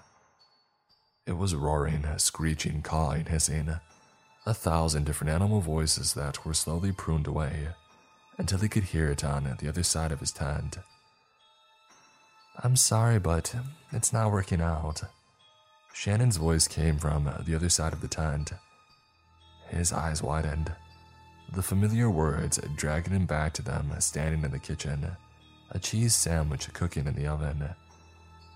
No, he could only gasp. You're just not respecting me enough. I'm gathering my stuff and moving to Maria's. I've talked to my lawyer. I'll be getting back to you. It said from the other side of the tent. You freaking monster. Don't you dare go there, he warned bitter hate swelling in his voice as he aimed his gun. It reached its hand out and pressed on the other side. It was her, even the ring she used to wear. Don't yell at me about that. I don't want to hear it. I'm leaving right now, Shannon said. The hunter felt his left hand move almost uncontrollably, stretching out, yearning to touch her, to hold her hand again. Hot tears streamed down his cheeks as he shakily inched closer to her on the other side. Please, please don't go, he begged. Come out and join me. The voice broke from the script. The hunter froze, sitting with his left hand outstretched, right hand in the gun, staring at the silhouette of the hand on the tent, which slowly seemed to morph and warp as she pulled away. It's this you want, isn't it? The hunter yanked the cooler box open, gripping the rigid, frozen otter in his hand and tossing it out of the tent, where it landed out of his constrained field of view. Take it and leave me the heck alone. I'm sorry I killed it, just leave. The hunter stared into the deep abyss of the woods. At the all consuming night that hid from view, the thing after him, that now concealed the approach of the dripping wet claws that sunk into the damp soil behind him, accompanied by the gnawing of vicious teeth on the bark of the trees. The hunter shrank ever closer to the fire, clutching onto his rifle like his life depended on it. A few meters away, he could hear his wife laugh, the comforting trill of her voice sending shivers down his spine as his finger rested on the trigger. Fire and gunpowder were the only things separating him from whatever hellish fate awaited, something that knew everything about him. That much he realized. All he needed to do was wait. Wait and pray. Pray that the light of the fire and the glint of the barrel of his gun was enough to stop the thing pretending to be his wife from reaching out a meter through the thin cloth of his tent and snatching him into the darkness. The hunter woke up with a start, yelling and swinging his gun like a club. Graceful warm sunlight streamed through the fabric of his tent and illuminated the wet soil and grass of his campsite. His heart pounding, the hunter emerged from his tent like a rabbit from a burrow, eyes darting left and right in the morning mist. His fire was still going mercifully, and he warmed up around it, rubbing his trembling hands. There was no sign of anything, the only sounds being a single singing bird. Though that could be it, watching him from above. He stared up, and the tops of the trees seemed to stretch on higher than he thought into the peaceful sky. His attention was caught at the sight of his log, or rather, the giant otter paw prints in the soil right behind where he had been seated in the night. It was time to go. It took over an hour to properly pack what he needed but with his backpack strapped on and walking stick in hand, he set off from his campsite. He had made it a few steps before something crunched under his boot. It was the otter that he had thrown out yesterday. It had been devoured ravenously, leaving only a few strips of it hanging onto its skeleton. Violent teeth marks were carved into the bone, and the otter had been ripped apart. Every animal call, every falling branch made him jump during his hike to the cabin.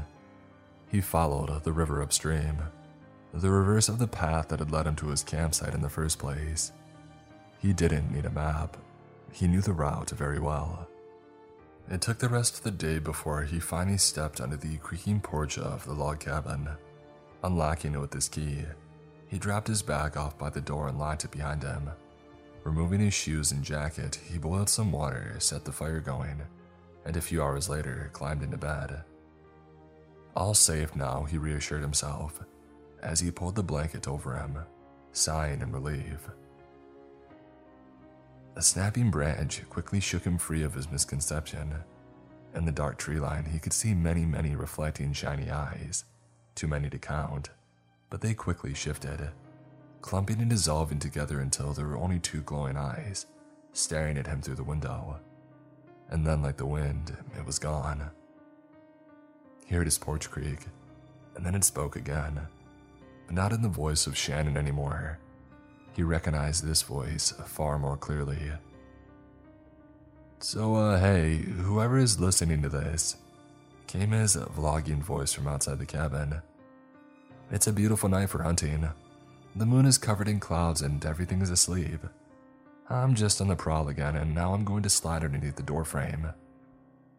The hunter couldn't move. Every instinct in his brain was forcing him to stay absolutely still, and that he did. Hey, and now I'm in. I've got something to show you. Let me just crawl on the ceiling for this one. We just need to find him. I know that he's awake. His vision is unevolved, the same as when his kind first walked here across the ice. The hunter could hear scraping on the ceiling on the other side of the log cabin as well as the soft, constant dripping of water onto the floor. He sat up, eyeing his gun by the fireplace. If he could just step off the bed and sprint over. I'm under his bed. His voice came from under the bed. I really hope he steps off, even just with one foot, and then I'll reach out and grab him. He didn't move an inch further. There was nothing but cold, helpless silence around him for a while. Bye. The voice broke the silence just for a word before waiting again. The hunter pulled his leg back on. If he could just grab his gun, it seemed so close. Official report from Alaska Department of Public Safety.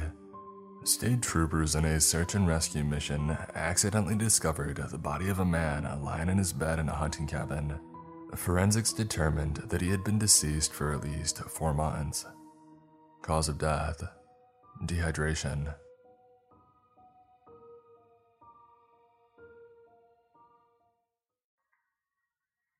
I'm a marine biologist and I've discovered something beyond the depths. Written by XX Ashura XX.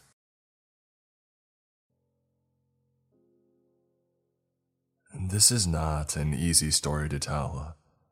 Just thinking about what happened still gives me chills.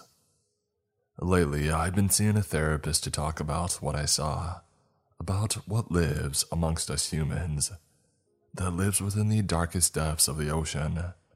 However, he never seems to believe me.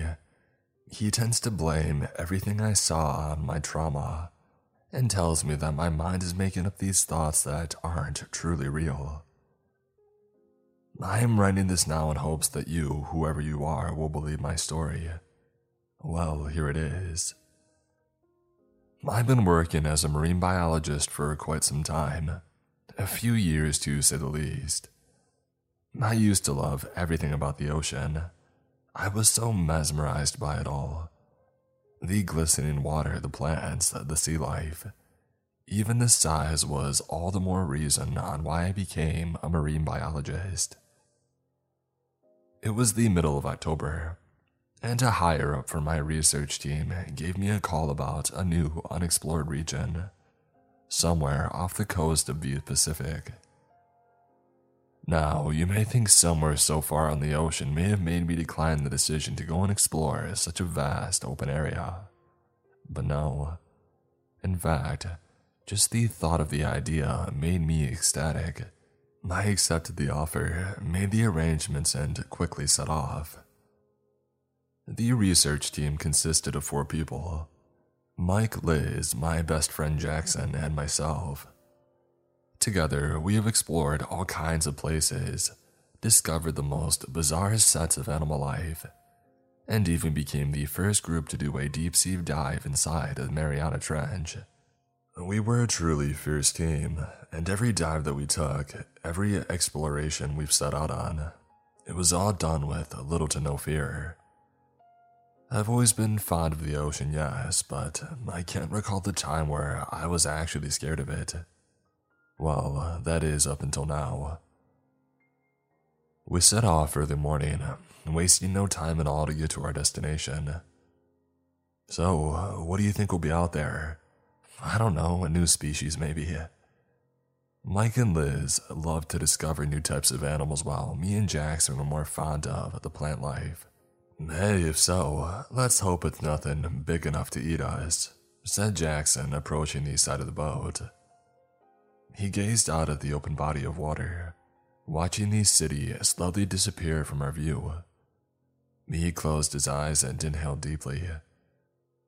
Ah, you smell that? The fresh air of open adventures, said our captain, cutting off Jackson as he spoke. Now, let's try not to be out here for too long, you understand. It's an area that we do not know of. We all agreed and began making plans on what specific things to keep an eye on. Well, being so far out, there's obviously not going to be any type of ground level whatsoever, and the chances of us even getting an inch close to it are very slim. Yeah, Mike's right.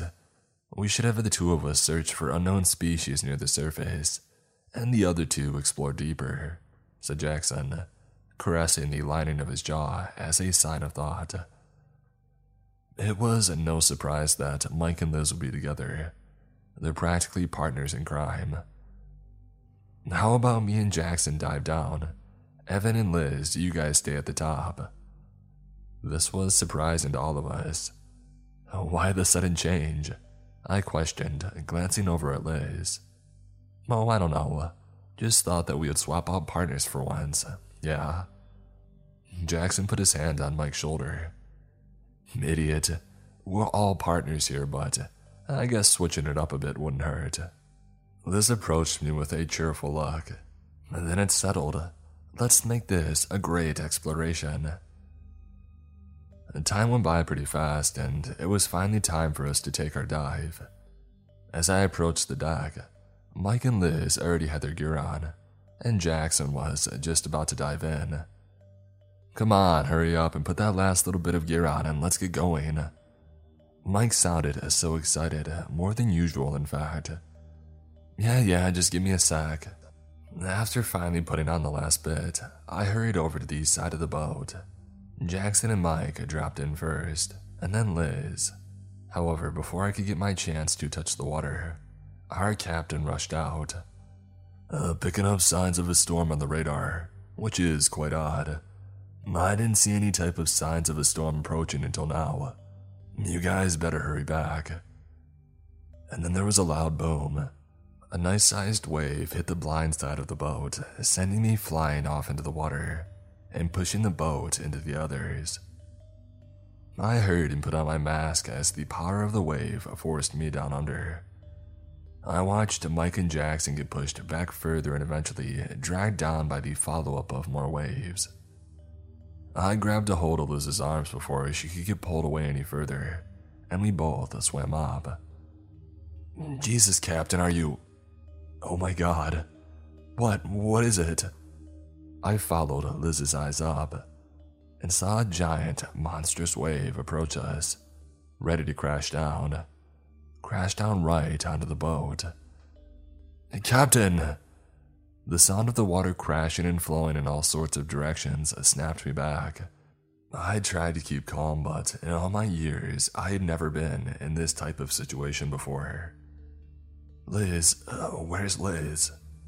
I looked around, giving myself a headache due to how fast I turned my head crackling. Evan, I'm right. I'm right here. The radio sounded distorted and Liz was almost unrecognizable. Liz, Liz, can you hear me? Uh, what the heck just happened? Questioned Jackson over the staticky radio. We got hit and I'm too far under to see the boat. Okay, okay, um, let me just. Jackson, you there? Jesus, Evan, please tell me you're seeing what I'm seeing said Liz, her voice sounding shaky. Confused, I looked around and to my horror, I saw it. It looked like the edge of the world. Just how deep were we? The ground ended off in a completely straight line, and beyond that was nothing. Nothing but pitch black darkness. What the heck is a cliff doing here? Mike, oh god, I thought that we lost you, said Liz in worry. Oh, nah, still here. Jackson, Evan. I'm here, but we lost comms with Jackson. Wait, I think I see him. Look down at the edge. Me and Liz both looked down and saw Jackson, slowly moving off of the edge. Jackson, what the heck are you doing? Get back up here right now. I tried to stop him. We all did, but he wouldn't listen. I do not know what happened to him but I can still hear the words in my head. The final words that Jackson said before. As Jackson slowly came off the edge, he said something that threw all three of us off. Do you see it? It's down there waiting, waiting for the right moment. What are you talking about, Jackson? What's waiting? Just come on back and let's get out of here, please. Jackson let out a small gasp. It says, uh, Thank you. Thank you for awakening me. You have set me free. And then, from a calming voice to the sound of fear, he said, Oh my god, guys, we shouldn't have come here. We aren't alone. Jackson started violently thrashing his arms, trying to swim up and away from the dark abyss. It's coming. Oh god, it's coming. It's gonna destroy us all. And that's when we finally saw it. A long, dark, greenish, and sort of scaly long body quickly rushed up.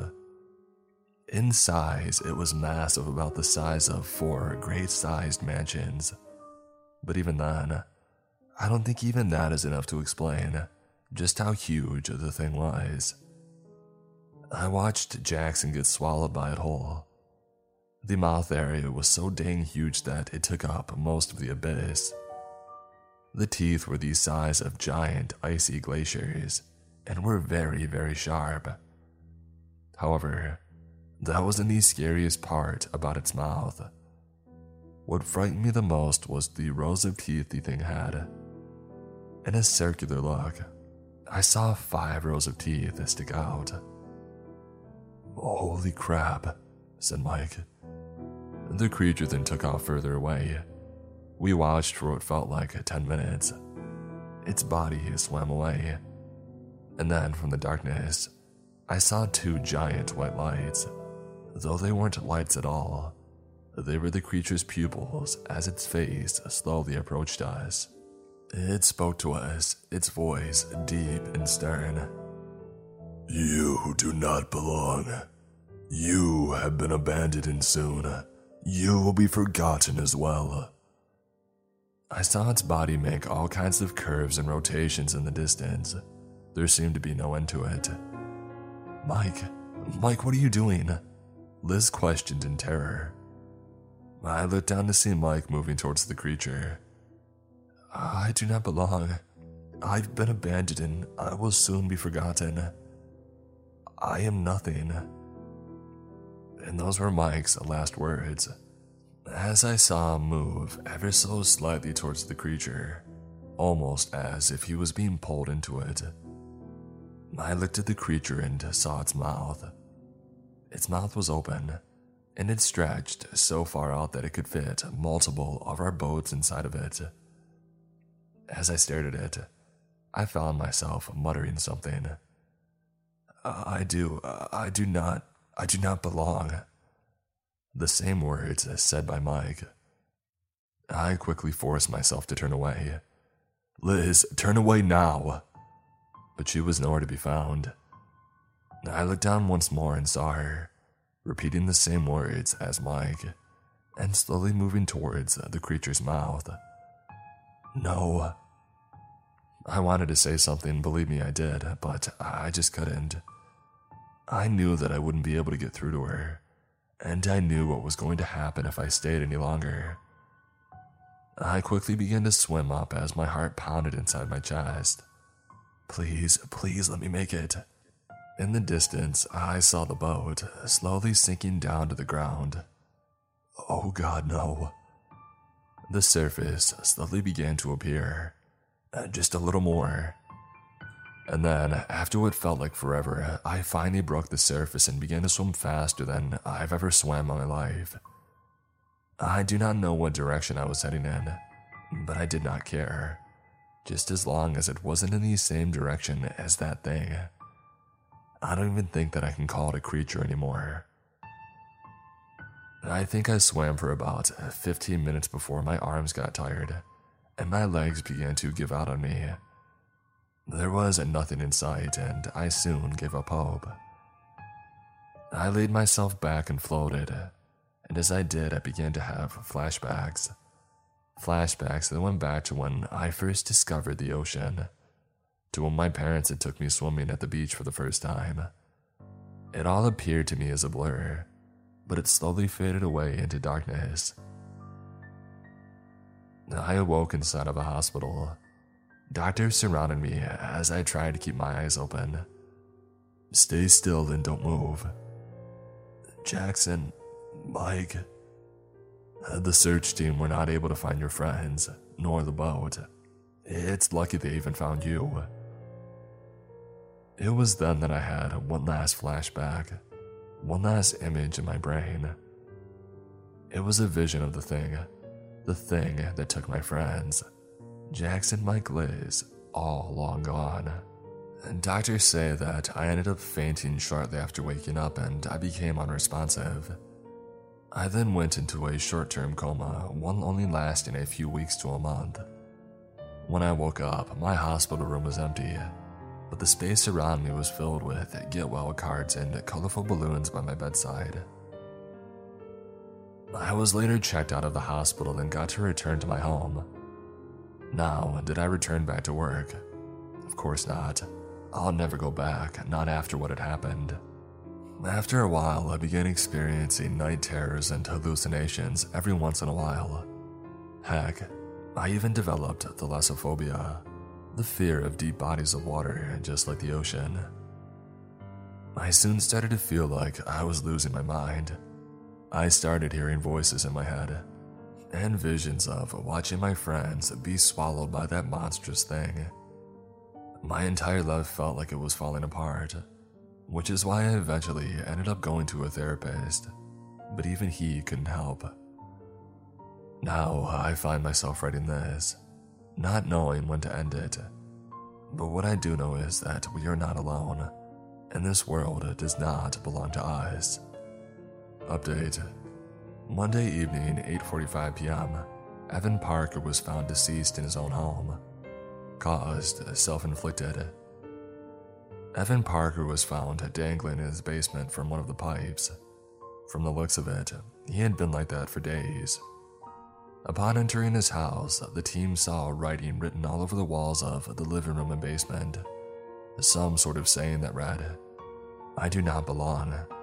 I have been abandoned and I will soon be forgotten. I am nothing. Under his body, uh, there was a different saying. It read, We are not alone.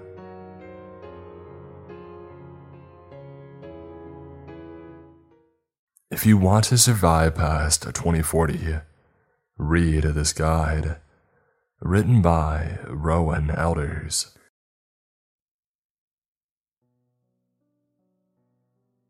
Who am I? I'm a time traveler from the year 2060. My name is Rowan Elders, but that isn't important. The only thing you really need to know about me is that I have your best interest at heart. An FAQ. Why are you posting this here? There are a massive amount of places that I can post this on the internet, but very few of those places would actually read the entire thing even though you won't think that I'm serious.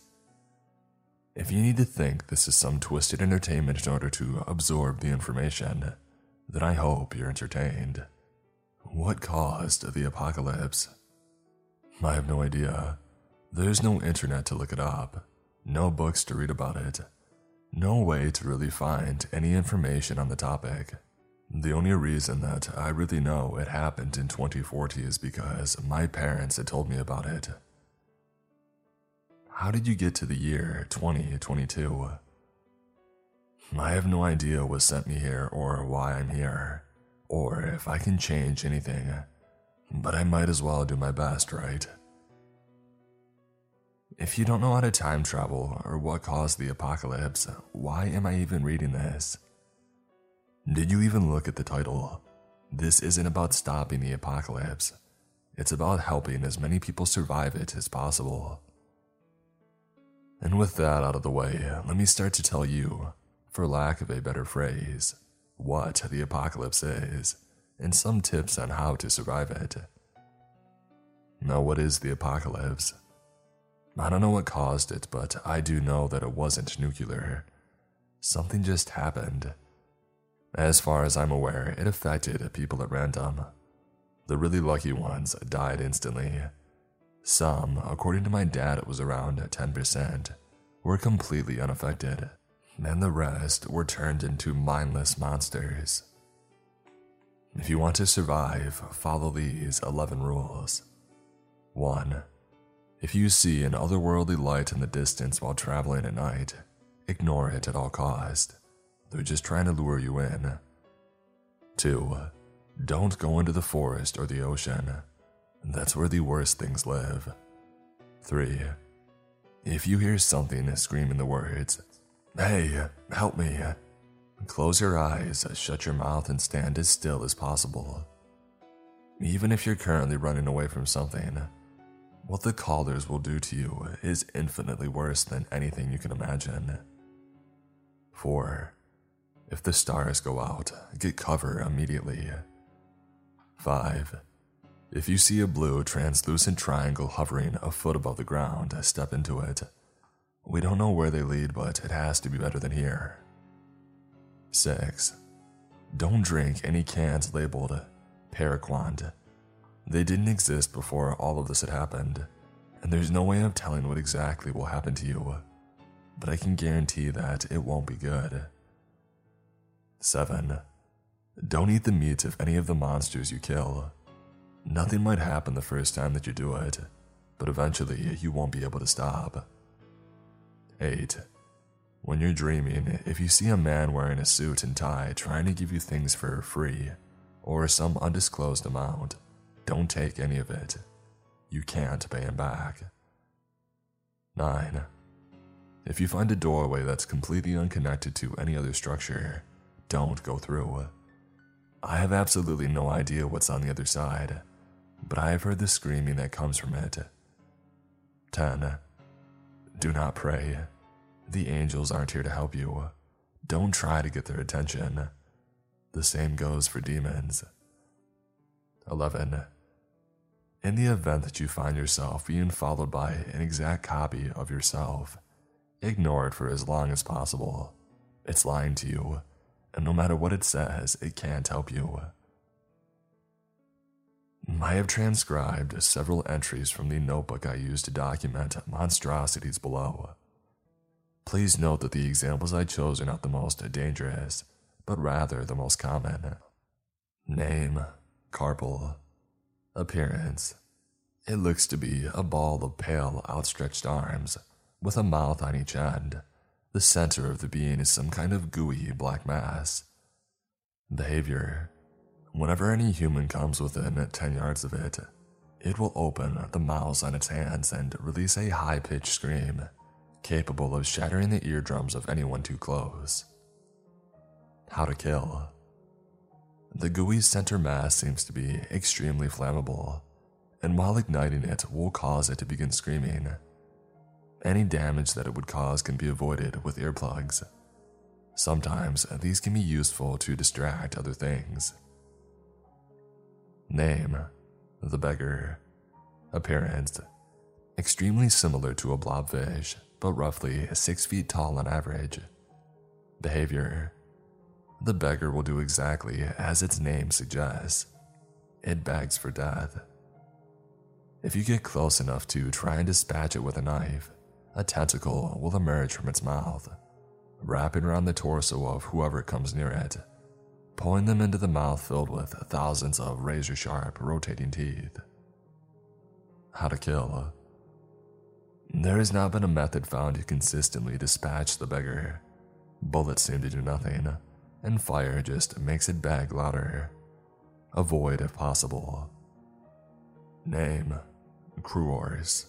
Appearance A 10 foot tall humanoid, very malnourished, completely covered in thick black scales save for its giant white eyes and a mouth permanently curled into a giant smile. Behavior It seems not hostile. It simply watches from a distance, never moving closer or farther away. I once knew a guy who tried to chase one down and catch it.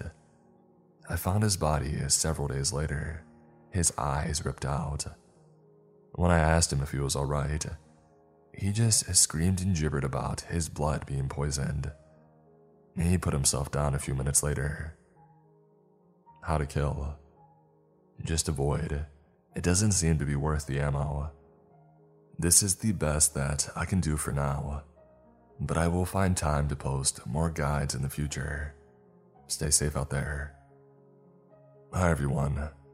While they believe the first entry in this guide works well to give you a vague idea of what not to do if and when you find yourself in this horrible world, but I would ideally like to expand on each rule to tell what I know about it, what you should do if you break that rule, and possibly tell a story about it too. The rule 2a Don't go into the forest. If you break the rule, just don't. There's no reason to do so, but if you do, then you run the gambit of being eaten by predators like wood bears and dakes, or never leaving. Why you shouldn't enter the forest. From what I've seen of your time, most forests seem to be relatively harmless, in some cases, even entirely safe. But after the year 2040, this is not the case. Forests have become something similar to an ocean.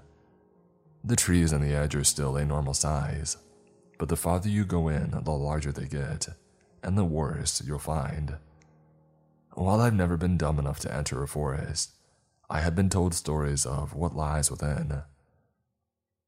Something that looks like it used to be a bear, completely devoid of fur, roughly the size of a house.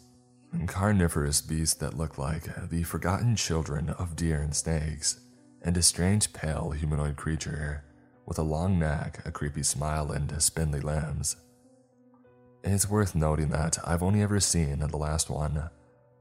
The first two I've heard about from an acquaintance that managed to enter the forest and survive. He said that if you manage to go deep enough, you will find things that can't exist. And while I had considered listing out what exactly he told me, I thought that it may be more interesting to simply transcribe one of his stories. Please bear in mind that I haven't spoken to him in years, and even when I did know him, he wasn't all there mentally. Jay's story. I don't know why I did it. It could have been curiosity or a desire to learn what lies beyond the shadow cast by a canopy of countless trees. Or heck, even boredom, but for whatever reason, I didn't stop after a few steps this time. You already know about the dakes and the wood bears, but I found so much worse in the depths of that forest. When I noticed the first one, I thought that I was just seeing things. At a glance, it looked like any other tree, but the longer I looked at it, the weirder it became. It was just a few shades too light to be tree bark, and it made a constant, quiet, low groaning sound, and the thing was sticky to the touch. I just felt uncomfortable being around it, and so I moved on. Every now and then, I would find another, but I just considered it a surprisingly benign addition to this awful world. After hours of hiding and carefully making my way through the forest, I found something even stranger. A house. And I don't mean no new house that someone had made in the forest. I mean a house that was made with old construction methods from before the world went to crap. The entire thing was falling apart. The roof was half caved in, the door was jammed, and almost all of the windows were smashed but these cellar doors were perfectly preserved. More than that, actually, they were like new. No damage, no rust, nothing. When I opened them, they didn't even squeak. Now, of course, there weren't any lights and I didn't have a flashlight, but I did have my lighter. I made my way down into it, and the stairs were perfect too. They didn't creak like an old house would, and they weren't damaged not even so much as scratched. But that was just the beginning. When I got to the bottom, there was a large room, lined with shelves containing a variety of um, questionable articles. On the right side, there was a jar full of murky liquid containing what looked to be the head of a human on a metal spider like body, an axe covered in a blackish red substance, and the remains of a gigantic spider like thing with two sets of legs, a bottle of sriracha glued to the shelf, and filled with some kind of black liquid that seemed to move on its own, desperately trying to escape. On the left side, there was a human skull that had the word Dave written on it, with what I hope was red ink and a book titled, What the heck did I just read? But the really strange thing was the statue carved into the wall. Well, I call it a statue, but it was more of a shrine. The figure carved into the wall was almost humanoid. Almost. Its head was covered in eyes and tentacles. Two wings were outstretched behind it, and it was rising up from what looked to be a body of water. I would have taken time to draw the thing, but just then, I heard loud stompy footsteps coming from the ceiling. That scared me so bad that I dropped my lighter onto the floor and noticed that it was covered in dried blood. I didn't stop to see whatever put the blood there or to pick up the lighter. I just took off out of the basement. Now, any smart person would have stopped and left the woods, but as you unfortunately know, I am not smart. These strange trees that I mentioned before kept getting more and more common. I went from finding one every couple of hours to every few minutes, to always having at least 10 around me at a time. At some point, when I hid behind one to avoid a horde of dags, I finally figured out what was so strange about them. It was covered in skin. Pale, clammy human skin. The more that I pressed my hands into it, the more they sank in. I pressed my hand into it, down to my wrist for, uh, science. I was barely able to pull myself out, and when I did, the skin on the tree had stretched out the imprint of a face straining against the skin, as if it were trying to escape the tree. Help me. The voice was raspy and garbled like the voice was coming from underwater. And then suddenly the tree was covered in outlines of faces and arms, as at least a dozen different people called out, either screaming or rasping, but all begging for help. That was the last straw. I took off back where I came from, not bothering to be stealthy or careful, just trying to get out of there as soon as possible. Every skin tree I passed was covered in the outlines of people calling out, except for one. I hadn't noticed it when I had first passed. I was too distracted. But the tree next to the old house was covered in bodies in various states of decay, each stuck to the tree upside down with a massive cut on their throat. Like whoever had put them there had drained all of their blood out of them first. I took the only look back of my entire run as I passed the house, seeing someone or something standing on the second floor, where the roof looked like it had been caved in. I couldn't really make out their features. All I could see were two eyes that looked slightly too large to be human, and a massive grin. End of Jay's story. Please do not go into the forest.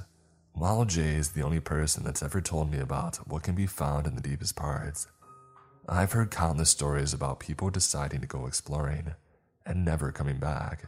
And I don't take how easily he managed to traverse it as an indicator of how it actually is, as I intentionally left out methods he explained for avoiding bears and dags just to ensure that none of you would go in and explore it if given the chance. Other questions from my last post. Please note that some have been paraphrased for sake of brevity. If I skipped over an important aspect of your question, or there is some kind of other issue, feel free to leave a comment below, and I will either fix it or address it in the next part. Why not post everywhere and closer to the actual apocalypse? Well, for the first part of that question, please see the Why are you posting this here section on my prior post. For the second part, because I would assume that putting something on the internet and giving it 10 years to spread is probably better than giving it a few months or even days. But feel free to correct me if I'm wrong. Is this satire? Please see the Why are you posting this here section of my prior post. How do you have such good grammar? If you live in the year 2060 in a post apocalypse, I would assume most of the books have been destroyed. That's a fair assumption, but it's wrong. I've read plenty of books and have had a fair amount of practice writing since. I've kept at least one journal with me since I was 15. Why shouldn't we pray to the angels, and who even are they? I don't know who they are exactly, or even if they are angels.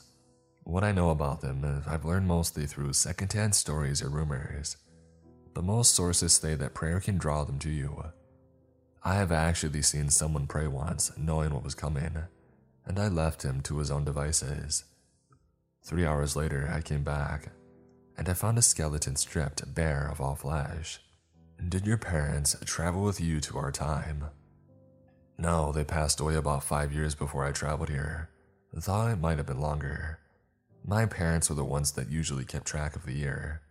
To celebrate Christmas uh, and my birthday, and after they passed, I stopped keeping track of time. Now that I've touched on the forest, it's probably a good time to talk about what the oceans will look like in the future. I've seen images of what lies in the depths of your oceans today. Eyeless monsters that have a taste for blood, creatures with bioluminescence that they use to lure things into their gaping maw, and all manner of giant monsters, but it gets so much worse in the future. Of course, I've never seen the depths of the ocean or what lies within in the future, but I have seen what lives in the shallows and things that have ended up on the beach. What lives in the shallows? The shore trap.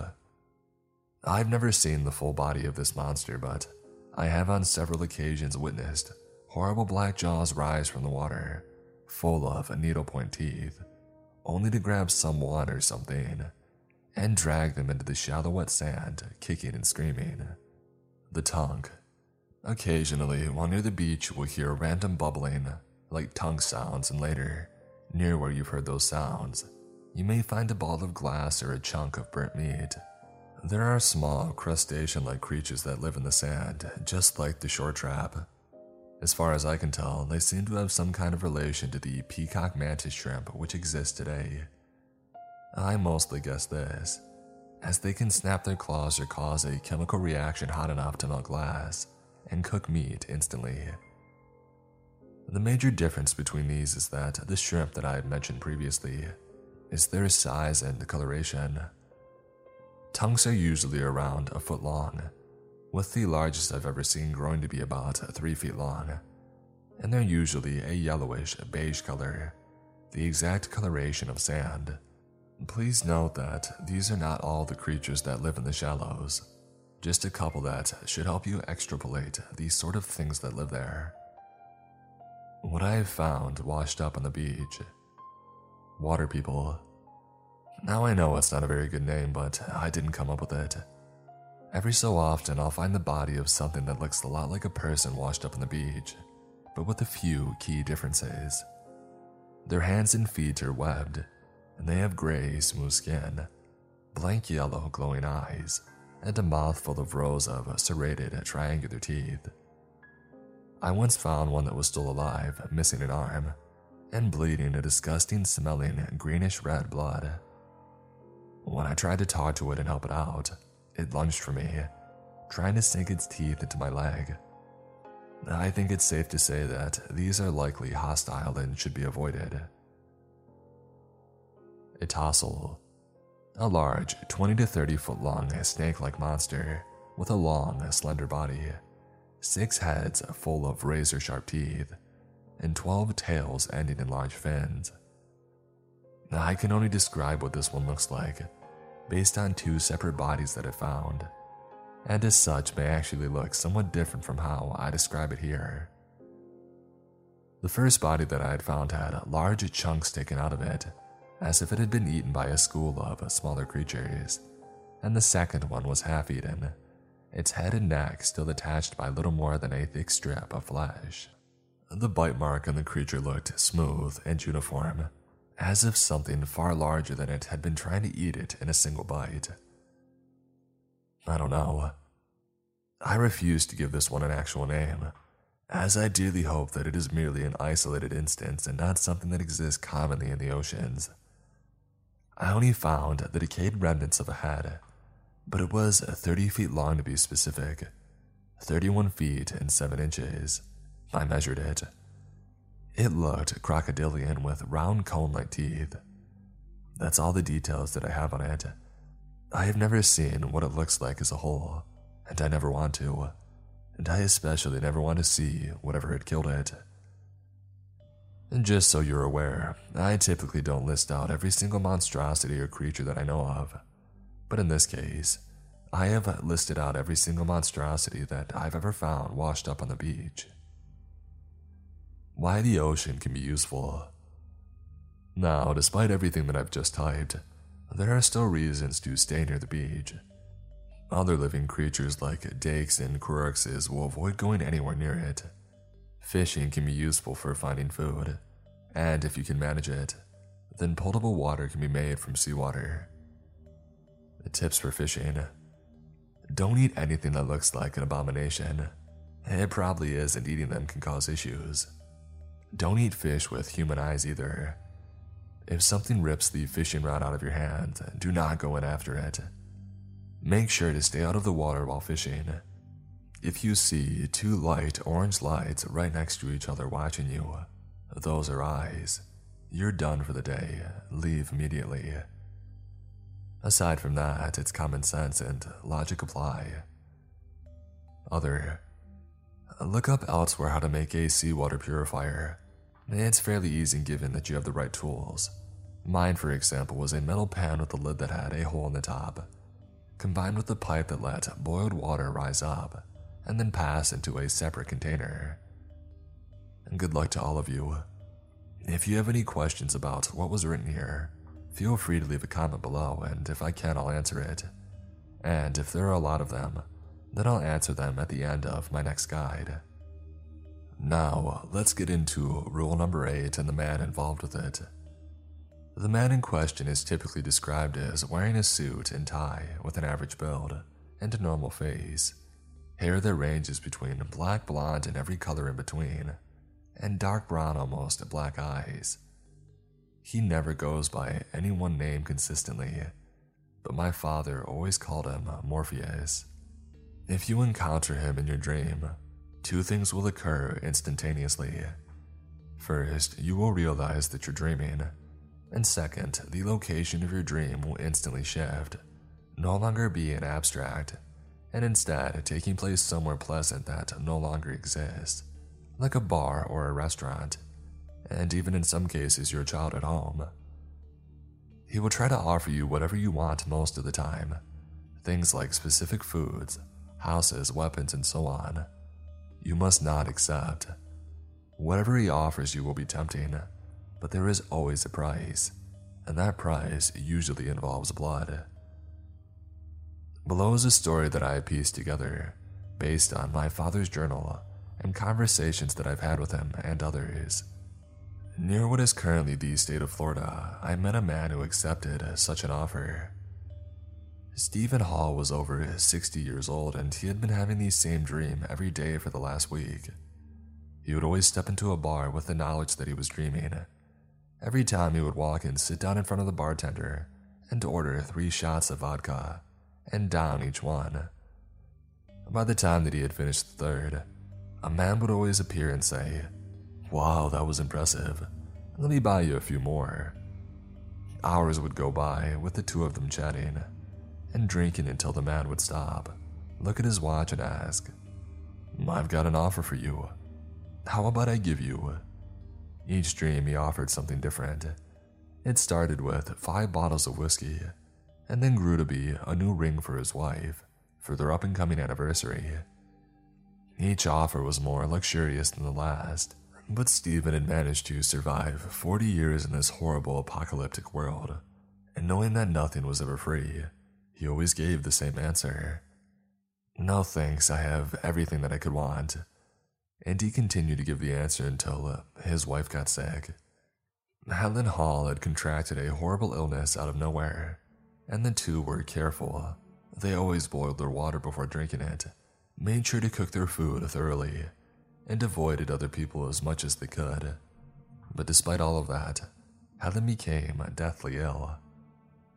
Stephen did what he could to take care of her, nursing her fever, asking people that he knew, like my father, if he had anything that could help, and searching the abandoned cities for any kind of medicine. Unfortunately, he failed on every account, and when he got back from searching, his wife was practically gone. The only thing that he could do was make her as comfortable as possible and stay with her until the end. That night, he had one more dream about Morpheus, this time offering him medicine that was capable of saving his wife. What's the catch? Stephen asked, staring at the little orange bottle full of bright red pills. Catch? There is no catch, Mr. Hall. I only want you to do one thing for me then you can wake up and move poor suffering Helen away from that precipice that she's standing on. Morpheus lifted his glass, finishing his third Bloody Mary, the sign he usually gave Stephen to tell him that the dream was almost over. What do I need to do? he asked, struggling to keep himself calm. I'm afraid that I can't tell you that, however.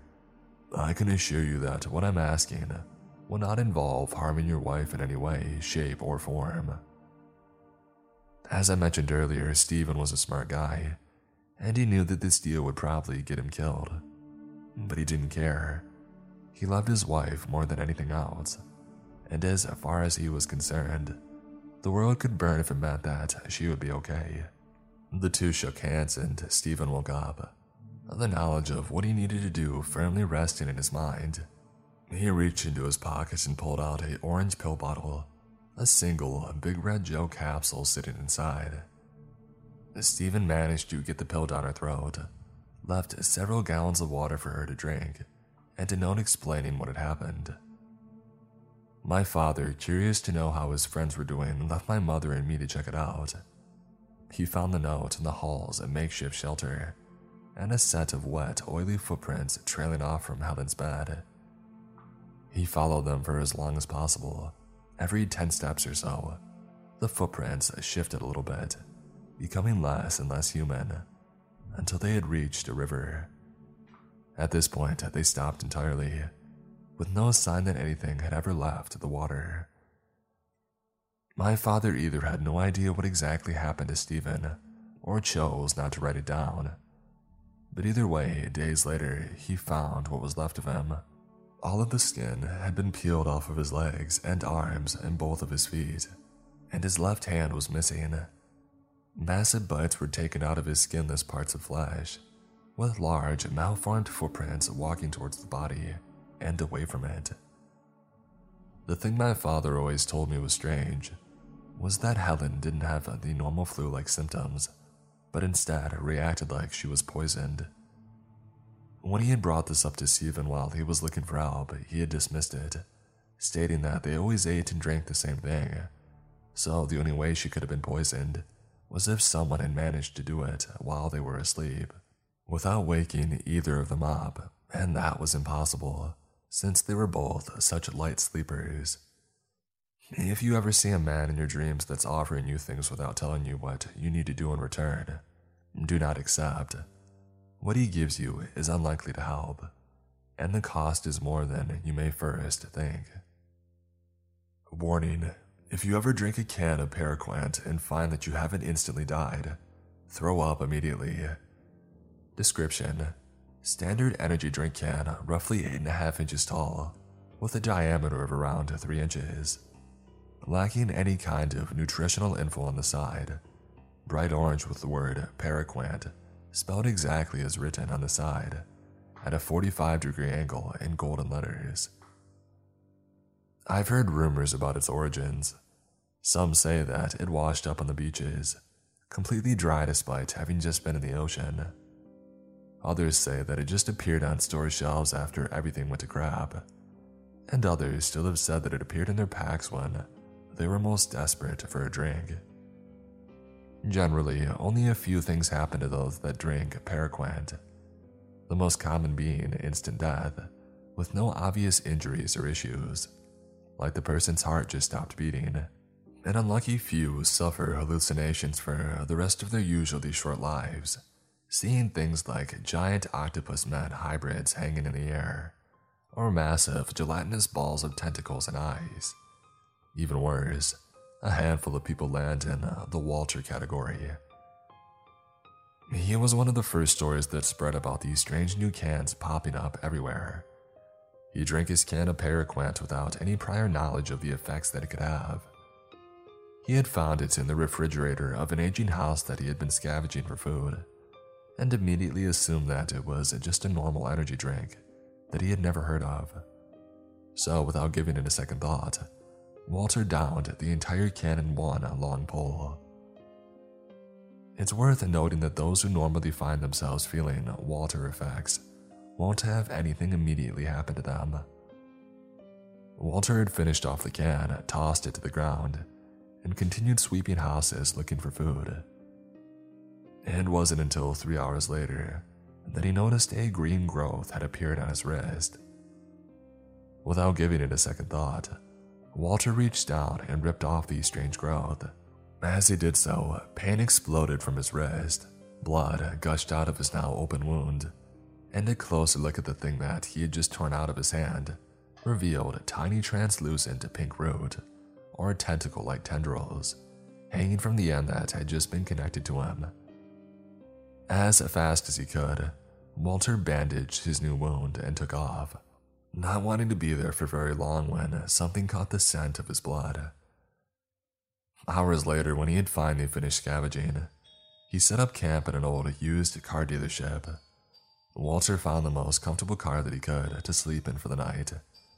But before he could even lay down, he noticed another bulbous growth, this time on his left wrist. Walter was presented with a choice rip out the new growth and risk of bleeding out in his sleep, or leave the growth and hope that it doesn't do any strange while he sleeps. Unfortunately, he chose the latter. When Walter woke up, he was no longer in the car that he had fallen asleep in. He was now laying about a hundred feet away, face down in the dirt, with his entire arm up to his shoulder buried in the ground. He struggled to unearth his hand, almost as if something in the ground had caught hold of him and refused to let go. Different versions of this story specify different amounts of time for him being stuck unearthing his arm, but I remember it being generally agreed that he took over an hour to get his hand free. When he finally finished digging up his arm, he was terrified at what he found.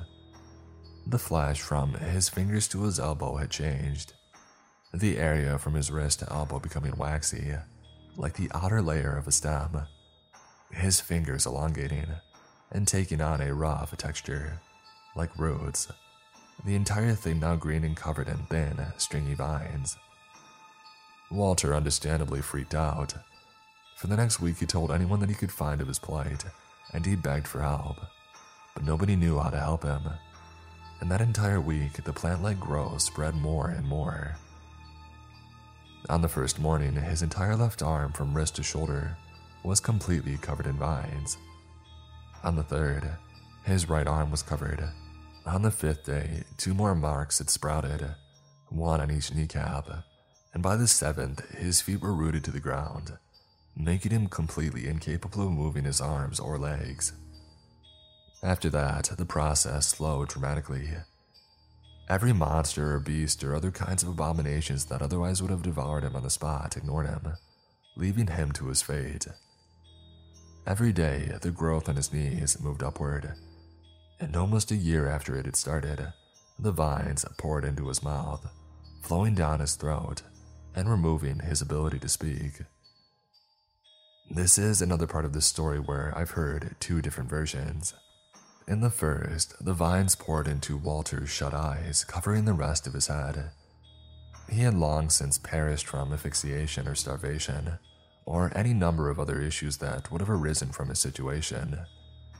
The only reminder that he ever existed being a cautionary tale and a vaguely human shaped bush. And though I feel that the second version is far more likely to be true, I would urge you to believe in the first. If for no other reason, then it is at least slightly more optimistic. In the second version, Walter was still alive and conscious. And the plants had supplied him with everything that he needed, from oxygen to nutrients. When they finally dug into his still open and fearful eyes, the only sound that he had made in weeks was heard a muffled scream and garbled words that vaguely sounded like, Please, please kill me. It's that that occasionally muffled screams can still be heard from the plant that used to be Walter. I've never witnessed it personally, but I wouldn't doubt it. There are other stories of what's happened to those that have consumed paraquat. A friend of mine once had a cannon turned into what I can only describe as a monster, but I'll have to tell that story another time. I wanted to circle back and share another story or two about the force of this world. Please note again that below, the story is not my own and it has been transcribed from a journal in my possession. As usual with these transcriptions, I have tried to edit it to make it as coherent as possible. The first entry in journal. I've decided to go back into the forest. Everyone I've spoken to has agreed that doing so would be incredibly stupid, and that I only survived the first time out of pure luck. But I'm not convinced. There's a lot to learn from it. And besides, I'm the only one that's managed to find ways to avoid the wood bears and the dakes. The only one that can actually document what's in there for the good of humanity, or at least what's left of it. Second entry. I took a few weeks to gather supplies for my trip. With a lot of work and Rowan's help, I managed to scrape together almost a month's worth of rations and water. And the only thing that he asked for was a copy of my journal. I offered to let him come with me so that I could teach him how to get past the various monstrosities that live within.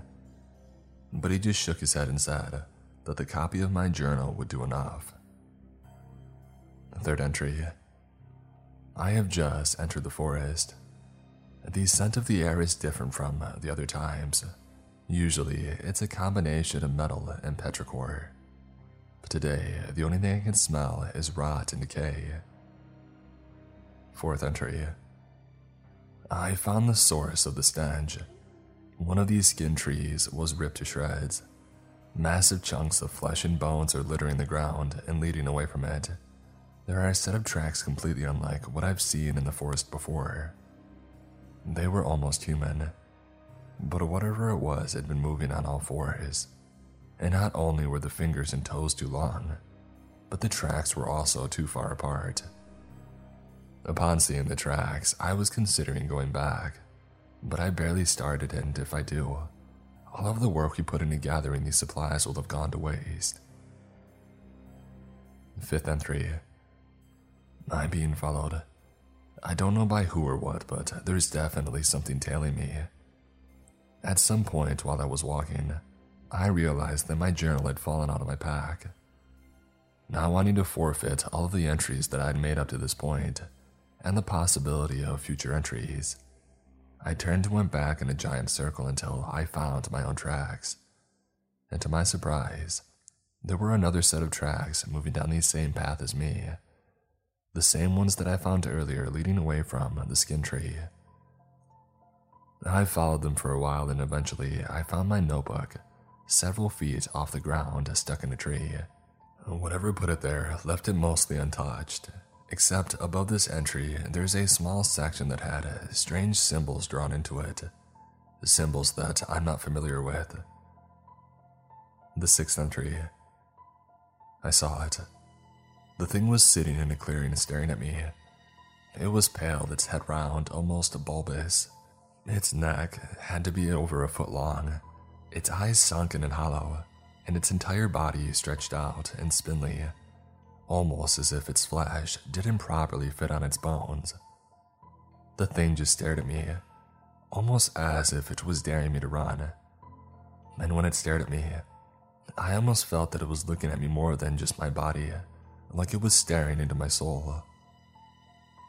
My Uncle John used to tell me stories about a creature like this a pale, lanky monstrosity that devours these souls of its prey. He called it by two names the first being the Nadloshi, and the second being something ridiculous like Greg, uh, that I can't quite remember. When I asked him about the second one as a child, he told a friend of his who called it that it wanted to have a less intimidating name so it wouldn't seem so daunting. Seventh entry. It's playing with me now. As I continued along my path, I found that its tracks were going in the same direction that I had planned on traveling. Not wanting to encounter it again, I turned left, assuming that the simple change in course would be enough to avoid it. However, only a short way down my new trail, I found more of its tracks. This had gone on for several hours, no matter where I turn, or how far I always seemed to be following it. But perhaps I have misjudged the creature. As to this point, the worst thing it's done to me is steal my journal when it's clearly capable of far worse. Eighth entry. I was wrong about the creature. I came across the Nadloshi earlier, only for it to attempt to attack me. The only reason I'm still alive is the knife that I've kept at my side this entire time. I stabbed it through the monster's hand, and it took off in the opposite direction. Strangely enough, when it was close to me, I almost thought that I could hear screaming and see a faint orange light behind its lips. Ninth entry. I'm lost. Somehow my compass has gone missing from my pack, and this deep into the forest, the sun is little more than a fond memory. Even worse, before I had engaged in this expedition, I had assumed that I knew of every creature within the forest, and I've recently been proved wrong yet again. I came into a clearing earlier and saw something massive moving in the distance. Its skin seemed to be dark at night. I couldn't see its full shape, but it almost looked like the top half of a person. But its eyes were haunting. They were massive, at least eight foot across, and they glowed when the light hit him. Not much different to a cat.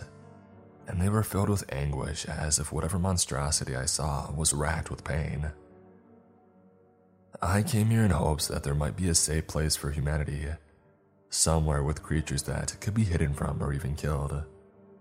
But after two days of walking, I can confirm that there's nothing here for us. Leave the forest to whatever else lives there and run. 10th entry. The Nadloshi chased me into a small cave. At first, I thought that was the only reason it wasn't coming after me because it thought that I might still be armed, but now I'm not so sure. It's been whispering to me for hours about how all of this has just been a game. And while at first I thought it was only trying to scare me, but now I'm starting to believe it. It's been telling me about the horrible things it's going to do to me, how it's going to dismember me and feast on my screams. And I finally realized the horrible truth of this trip. I've been doomed from the start. The only reason I'd been allowed to live for this long was that creature's desire to play with its prey. My only hope at this point is.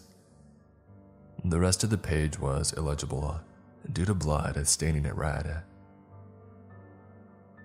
Now, I'm sure you're wondering how I got my hands on this journal if Jack never made it out of the forest, and the simple answer is I don't know. I found his body a few weeks after you went in, or I guess I should say I found most of his body. His arms and legs had been removed. I'm no expert, but it almost looked like they had been rotated until they were torn off. His stomach was covered in burns about the size of a finger, almost like someone had cauterized a dozen different injuries. He didn't have his journal on him either. I just woke up one day and I found it in my book bag. Almost like someone or something had put it in there while I wasn't looking. Now we're getting back to the ocean again. The below story is not my own, but I have transcribed it as well as I possibly could. To whoever finds this notebook, my name is Riley Phillips and I was living in the US when the apocalypse happened, but I'm from Greenland. Most of my family is there and I'm determined to sail across the ocean and get home. I'm writing in this journal so that if I die, others can learn what's out there, and maybe even deliver it to my family if they're still around. Day zero. I thought that this would be easy. I mean, it seemed simple enough. Gather two months' worth of supplies, find a boat, and sail away. Unfortunately, life can't be easy. It took me three tries to find a working boat and almost two years' worth of scavenging to find enough non perishable food for the journey. By the time I managed to get everything together, I felt like it was probably too late. But I had come this far, so I might as well see it through. Day 1. I set sail today, I was originally going to use one of those old gasoline powered boats, but I managed to get lucky and find a better one, with one of those solar powered engines that were just becoming popular when the world had ended. I have found that there's shockingly little movement in the water. I had expected fish, birds, monsters, or something interesting that would be visible from the boat, but so far I've seen no signs of life, other than myself. I've discovered a hidden bar fully stocked with a variety of different drinks hidden in the lower level. I may test some of them to ensure that they aren't spoiled. Day 12.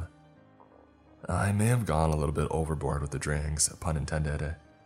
For the last 10 days, I managed to keep myself entertained by drinking and singing sea shanties. But I was very suddenly sobered up when it started to rain. I'm not a professional sailor, and I only barely know how to drive the boat that I've been on for the last week or so.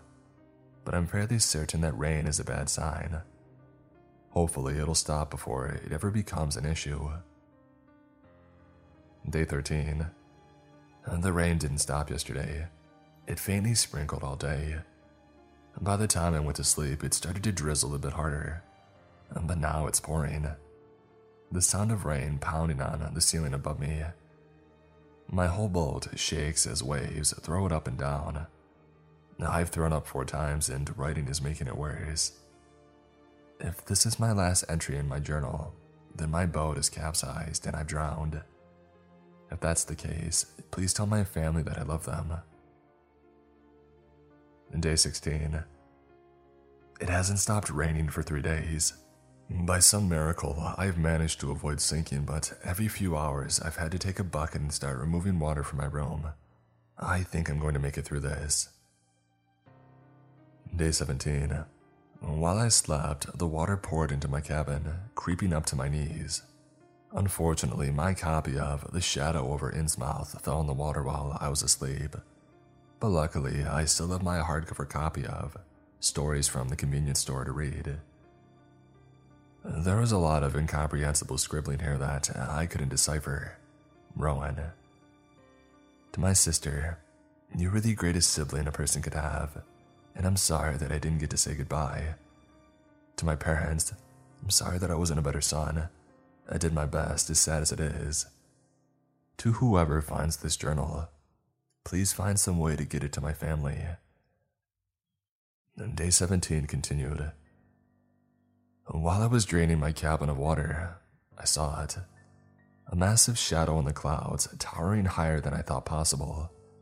I could barely make out the features of the shadow, but it seemed to be humanoid, with two giant arms ending in talons. A great, bulbous head covered in spindly tendrils and two glowing red eyes staring at me from the cloud cover. I ran down the stairs and hid. So far, nothing's happened, but I don't know how long that will last. Day 18. I can't believe I'm alive. Yesterday, fear gave way to curiosity, and I climbed the steps in time to find a massive green, taloned hand slamming into the water next to my boat. Everything was turned upside down as a massive wave crashed into my boat, launching me into the water. I struggled to keep my eyes open, the salty water causing a stinging pain to ring through them. At first, I thought the darkness surrounding me was just the environment, a mixture of the dark waves that I had sunk into and the fading sun. But then I saw it. A giant black serpent, at least 50 feet long, was spiraling through the water slowly making its way towards me. I tried to swim away to reach the surface to escape the monster which was surrounding me, but it was no use. The creature was faster than me. I thought that I was dead when I could see its eyes. They were gigantic pools of malice colored a shade of vibrant green that I haven't seen before or since, and split down the center with a wedge of endless darkness that shone bright with the eager thoughts of feeding surging through its mind. Before I could reach the surface, it opened its mouth, revealing dozens, if not hundreds, of gigantic fangs. Just when it moved to consume me, the giant, taloned hand slammed into the ocean, wrapping around the serpent's head and tearing it out of the water. I watched as the creature vanished into the distance, looking tiny in the giant fist that now held it. By some luck, I found myself treading water next to my boat, once again right side up. I didn't waste any time climbing aboard, turning it around and heading back where I had come from. But before I could fully escape, something gigantic splashed into the water on my left. The head of the serpent was floating next to my ship, and it almost looked like something had taken the body off in a single bite. But I didn't bother checking because while I watched the head, sets of glowing lights surrounding it and began stripping the flesh off. The lights followed me for a time, but eventually, as I cleared the storm, they vanished. End of journal. Usually, when I write down these stories, they end with something horrible like a death or a fate worse than that. But Riley was actually still alive and fully human the last time that I saw him. He tells everyone that he meets of his story and to avoid the ocean. The only reason that I have his journal is that I traded my last copy of Mary Shelley's Frankenstein for it. He was none the worse for wear, too. His only issue was that he had been having weird dreams of old gods, but I'm sure that he got over it. I'll try to write more guides in the future, but for now, I'm just trying to stay alive myself.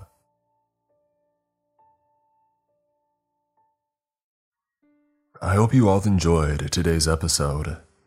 Wherever you may be in the world, I hope that you stay safe and sound. And as always, stay creepy.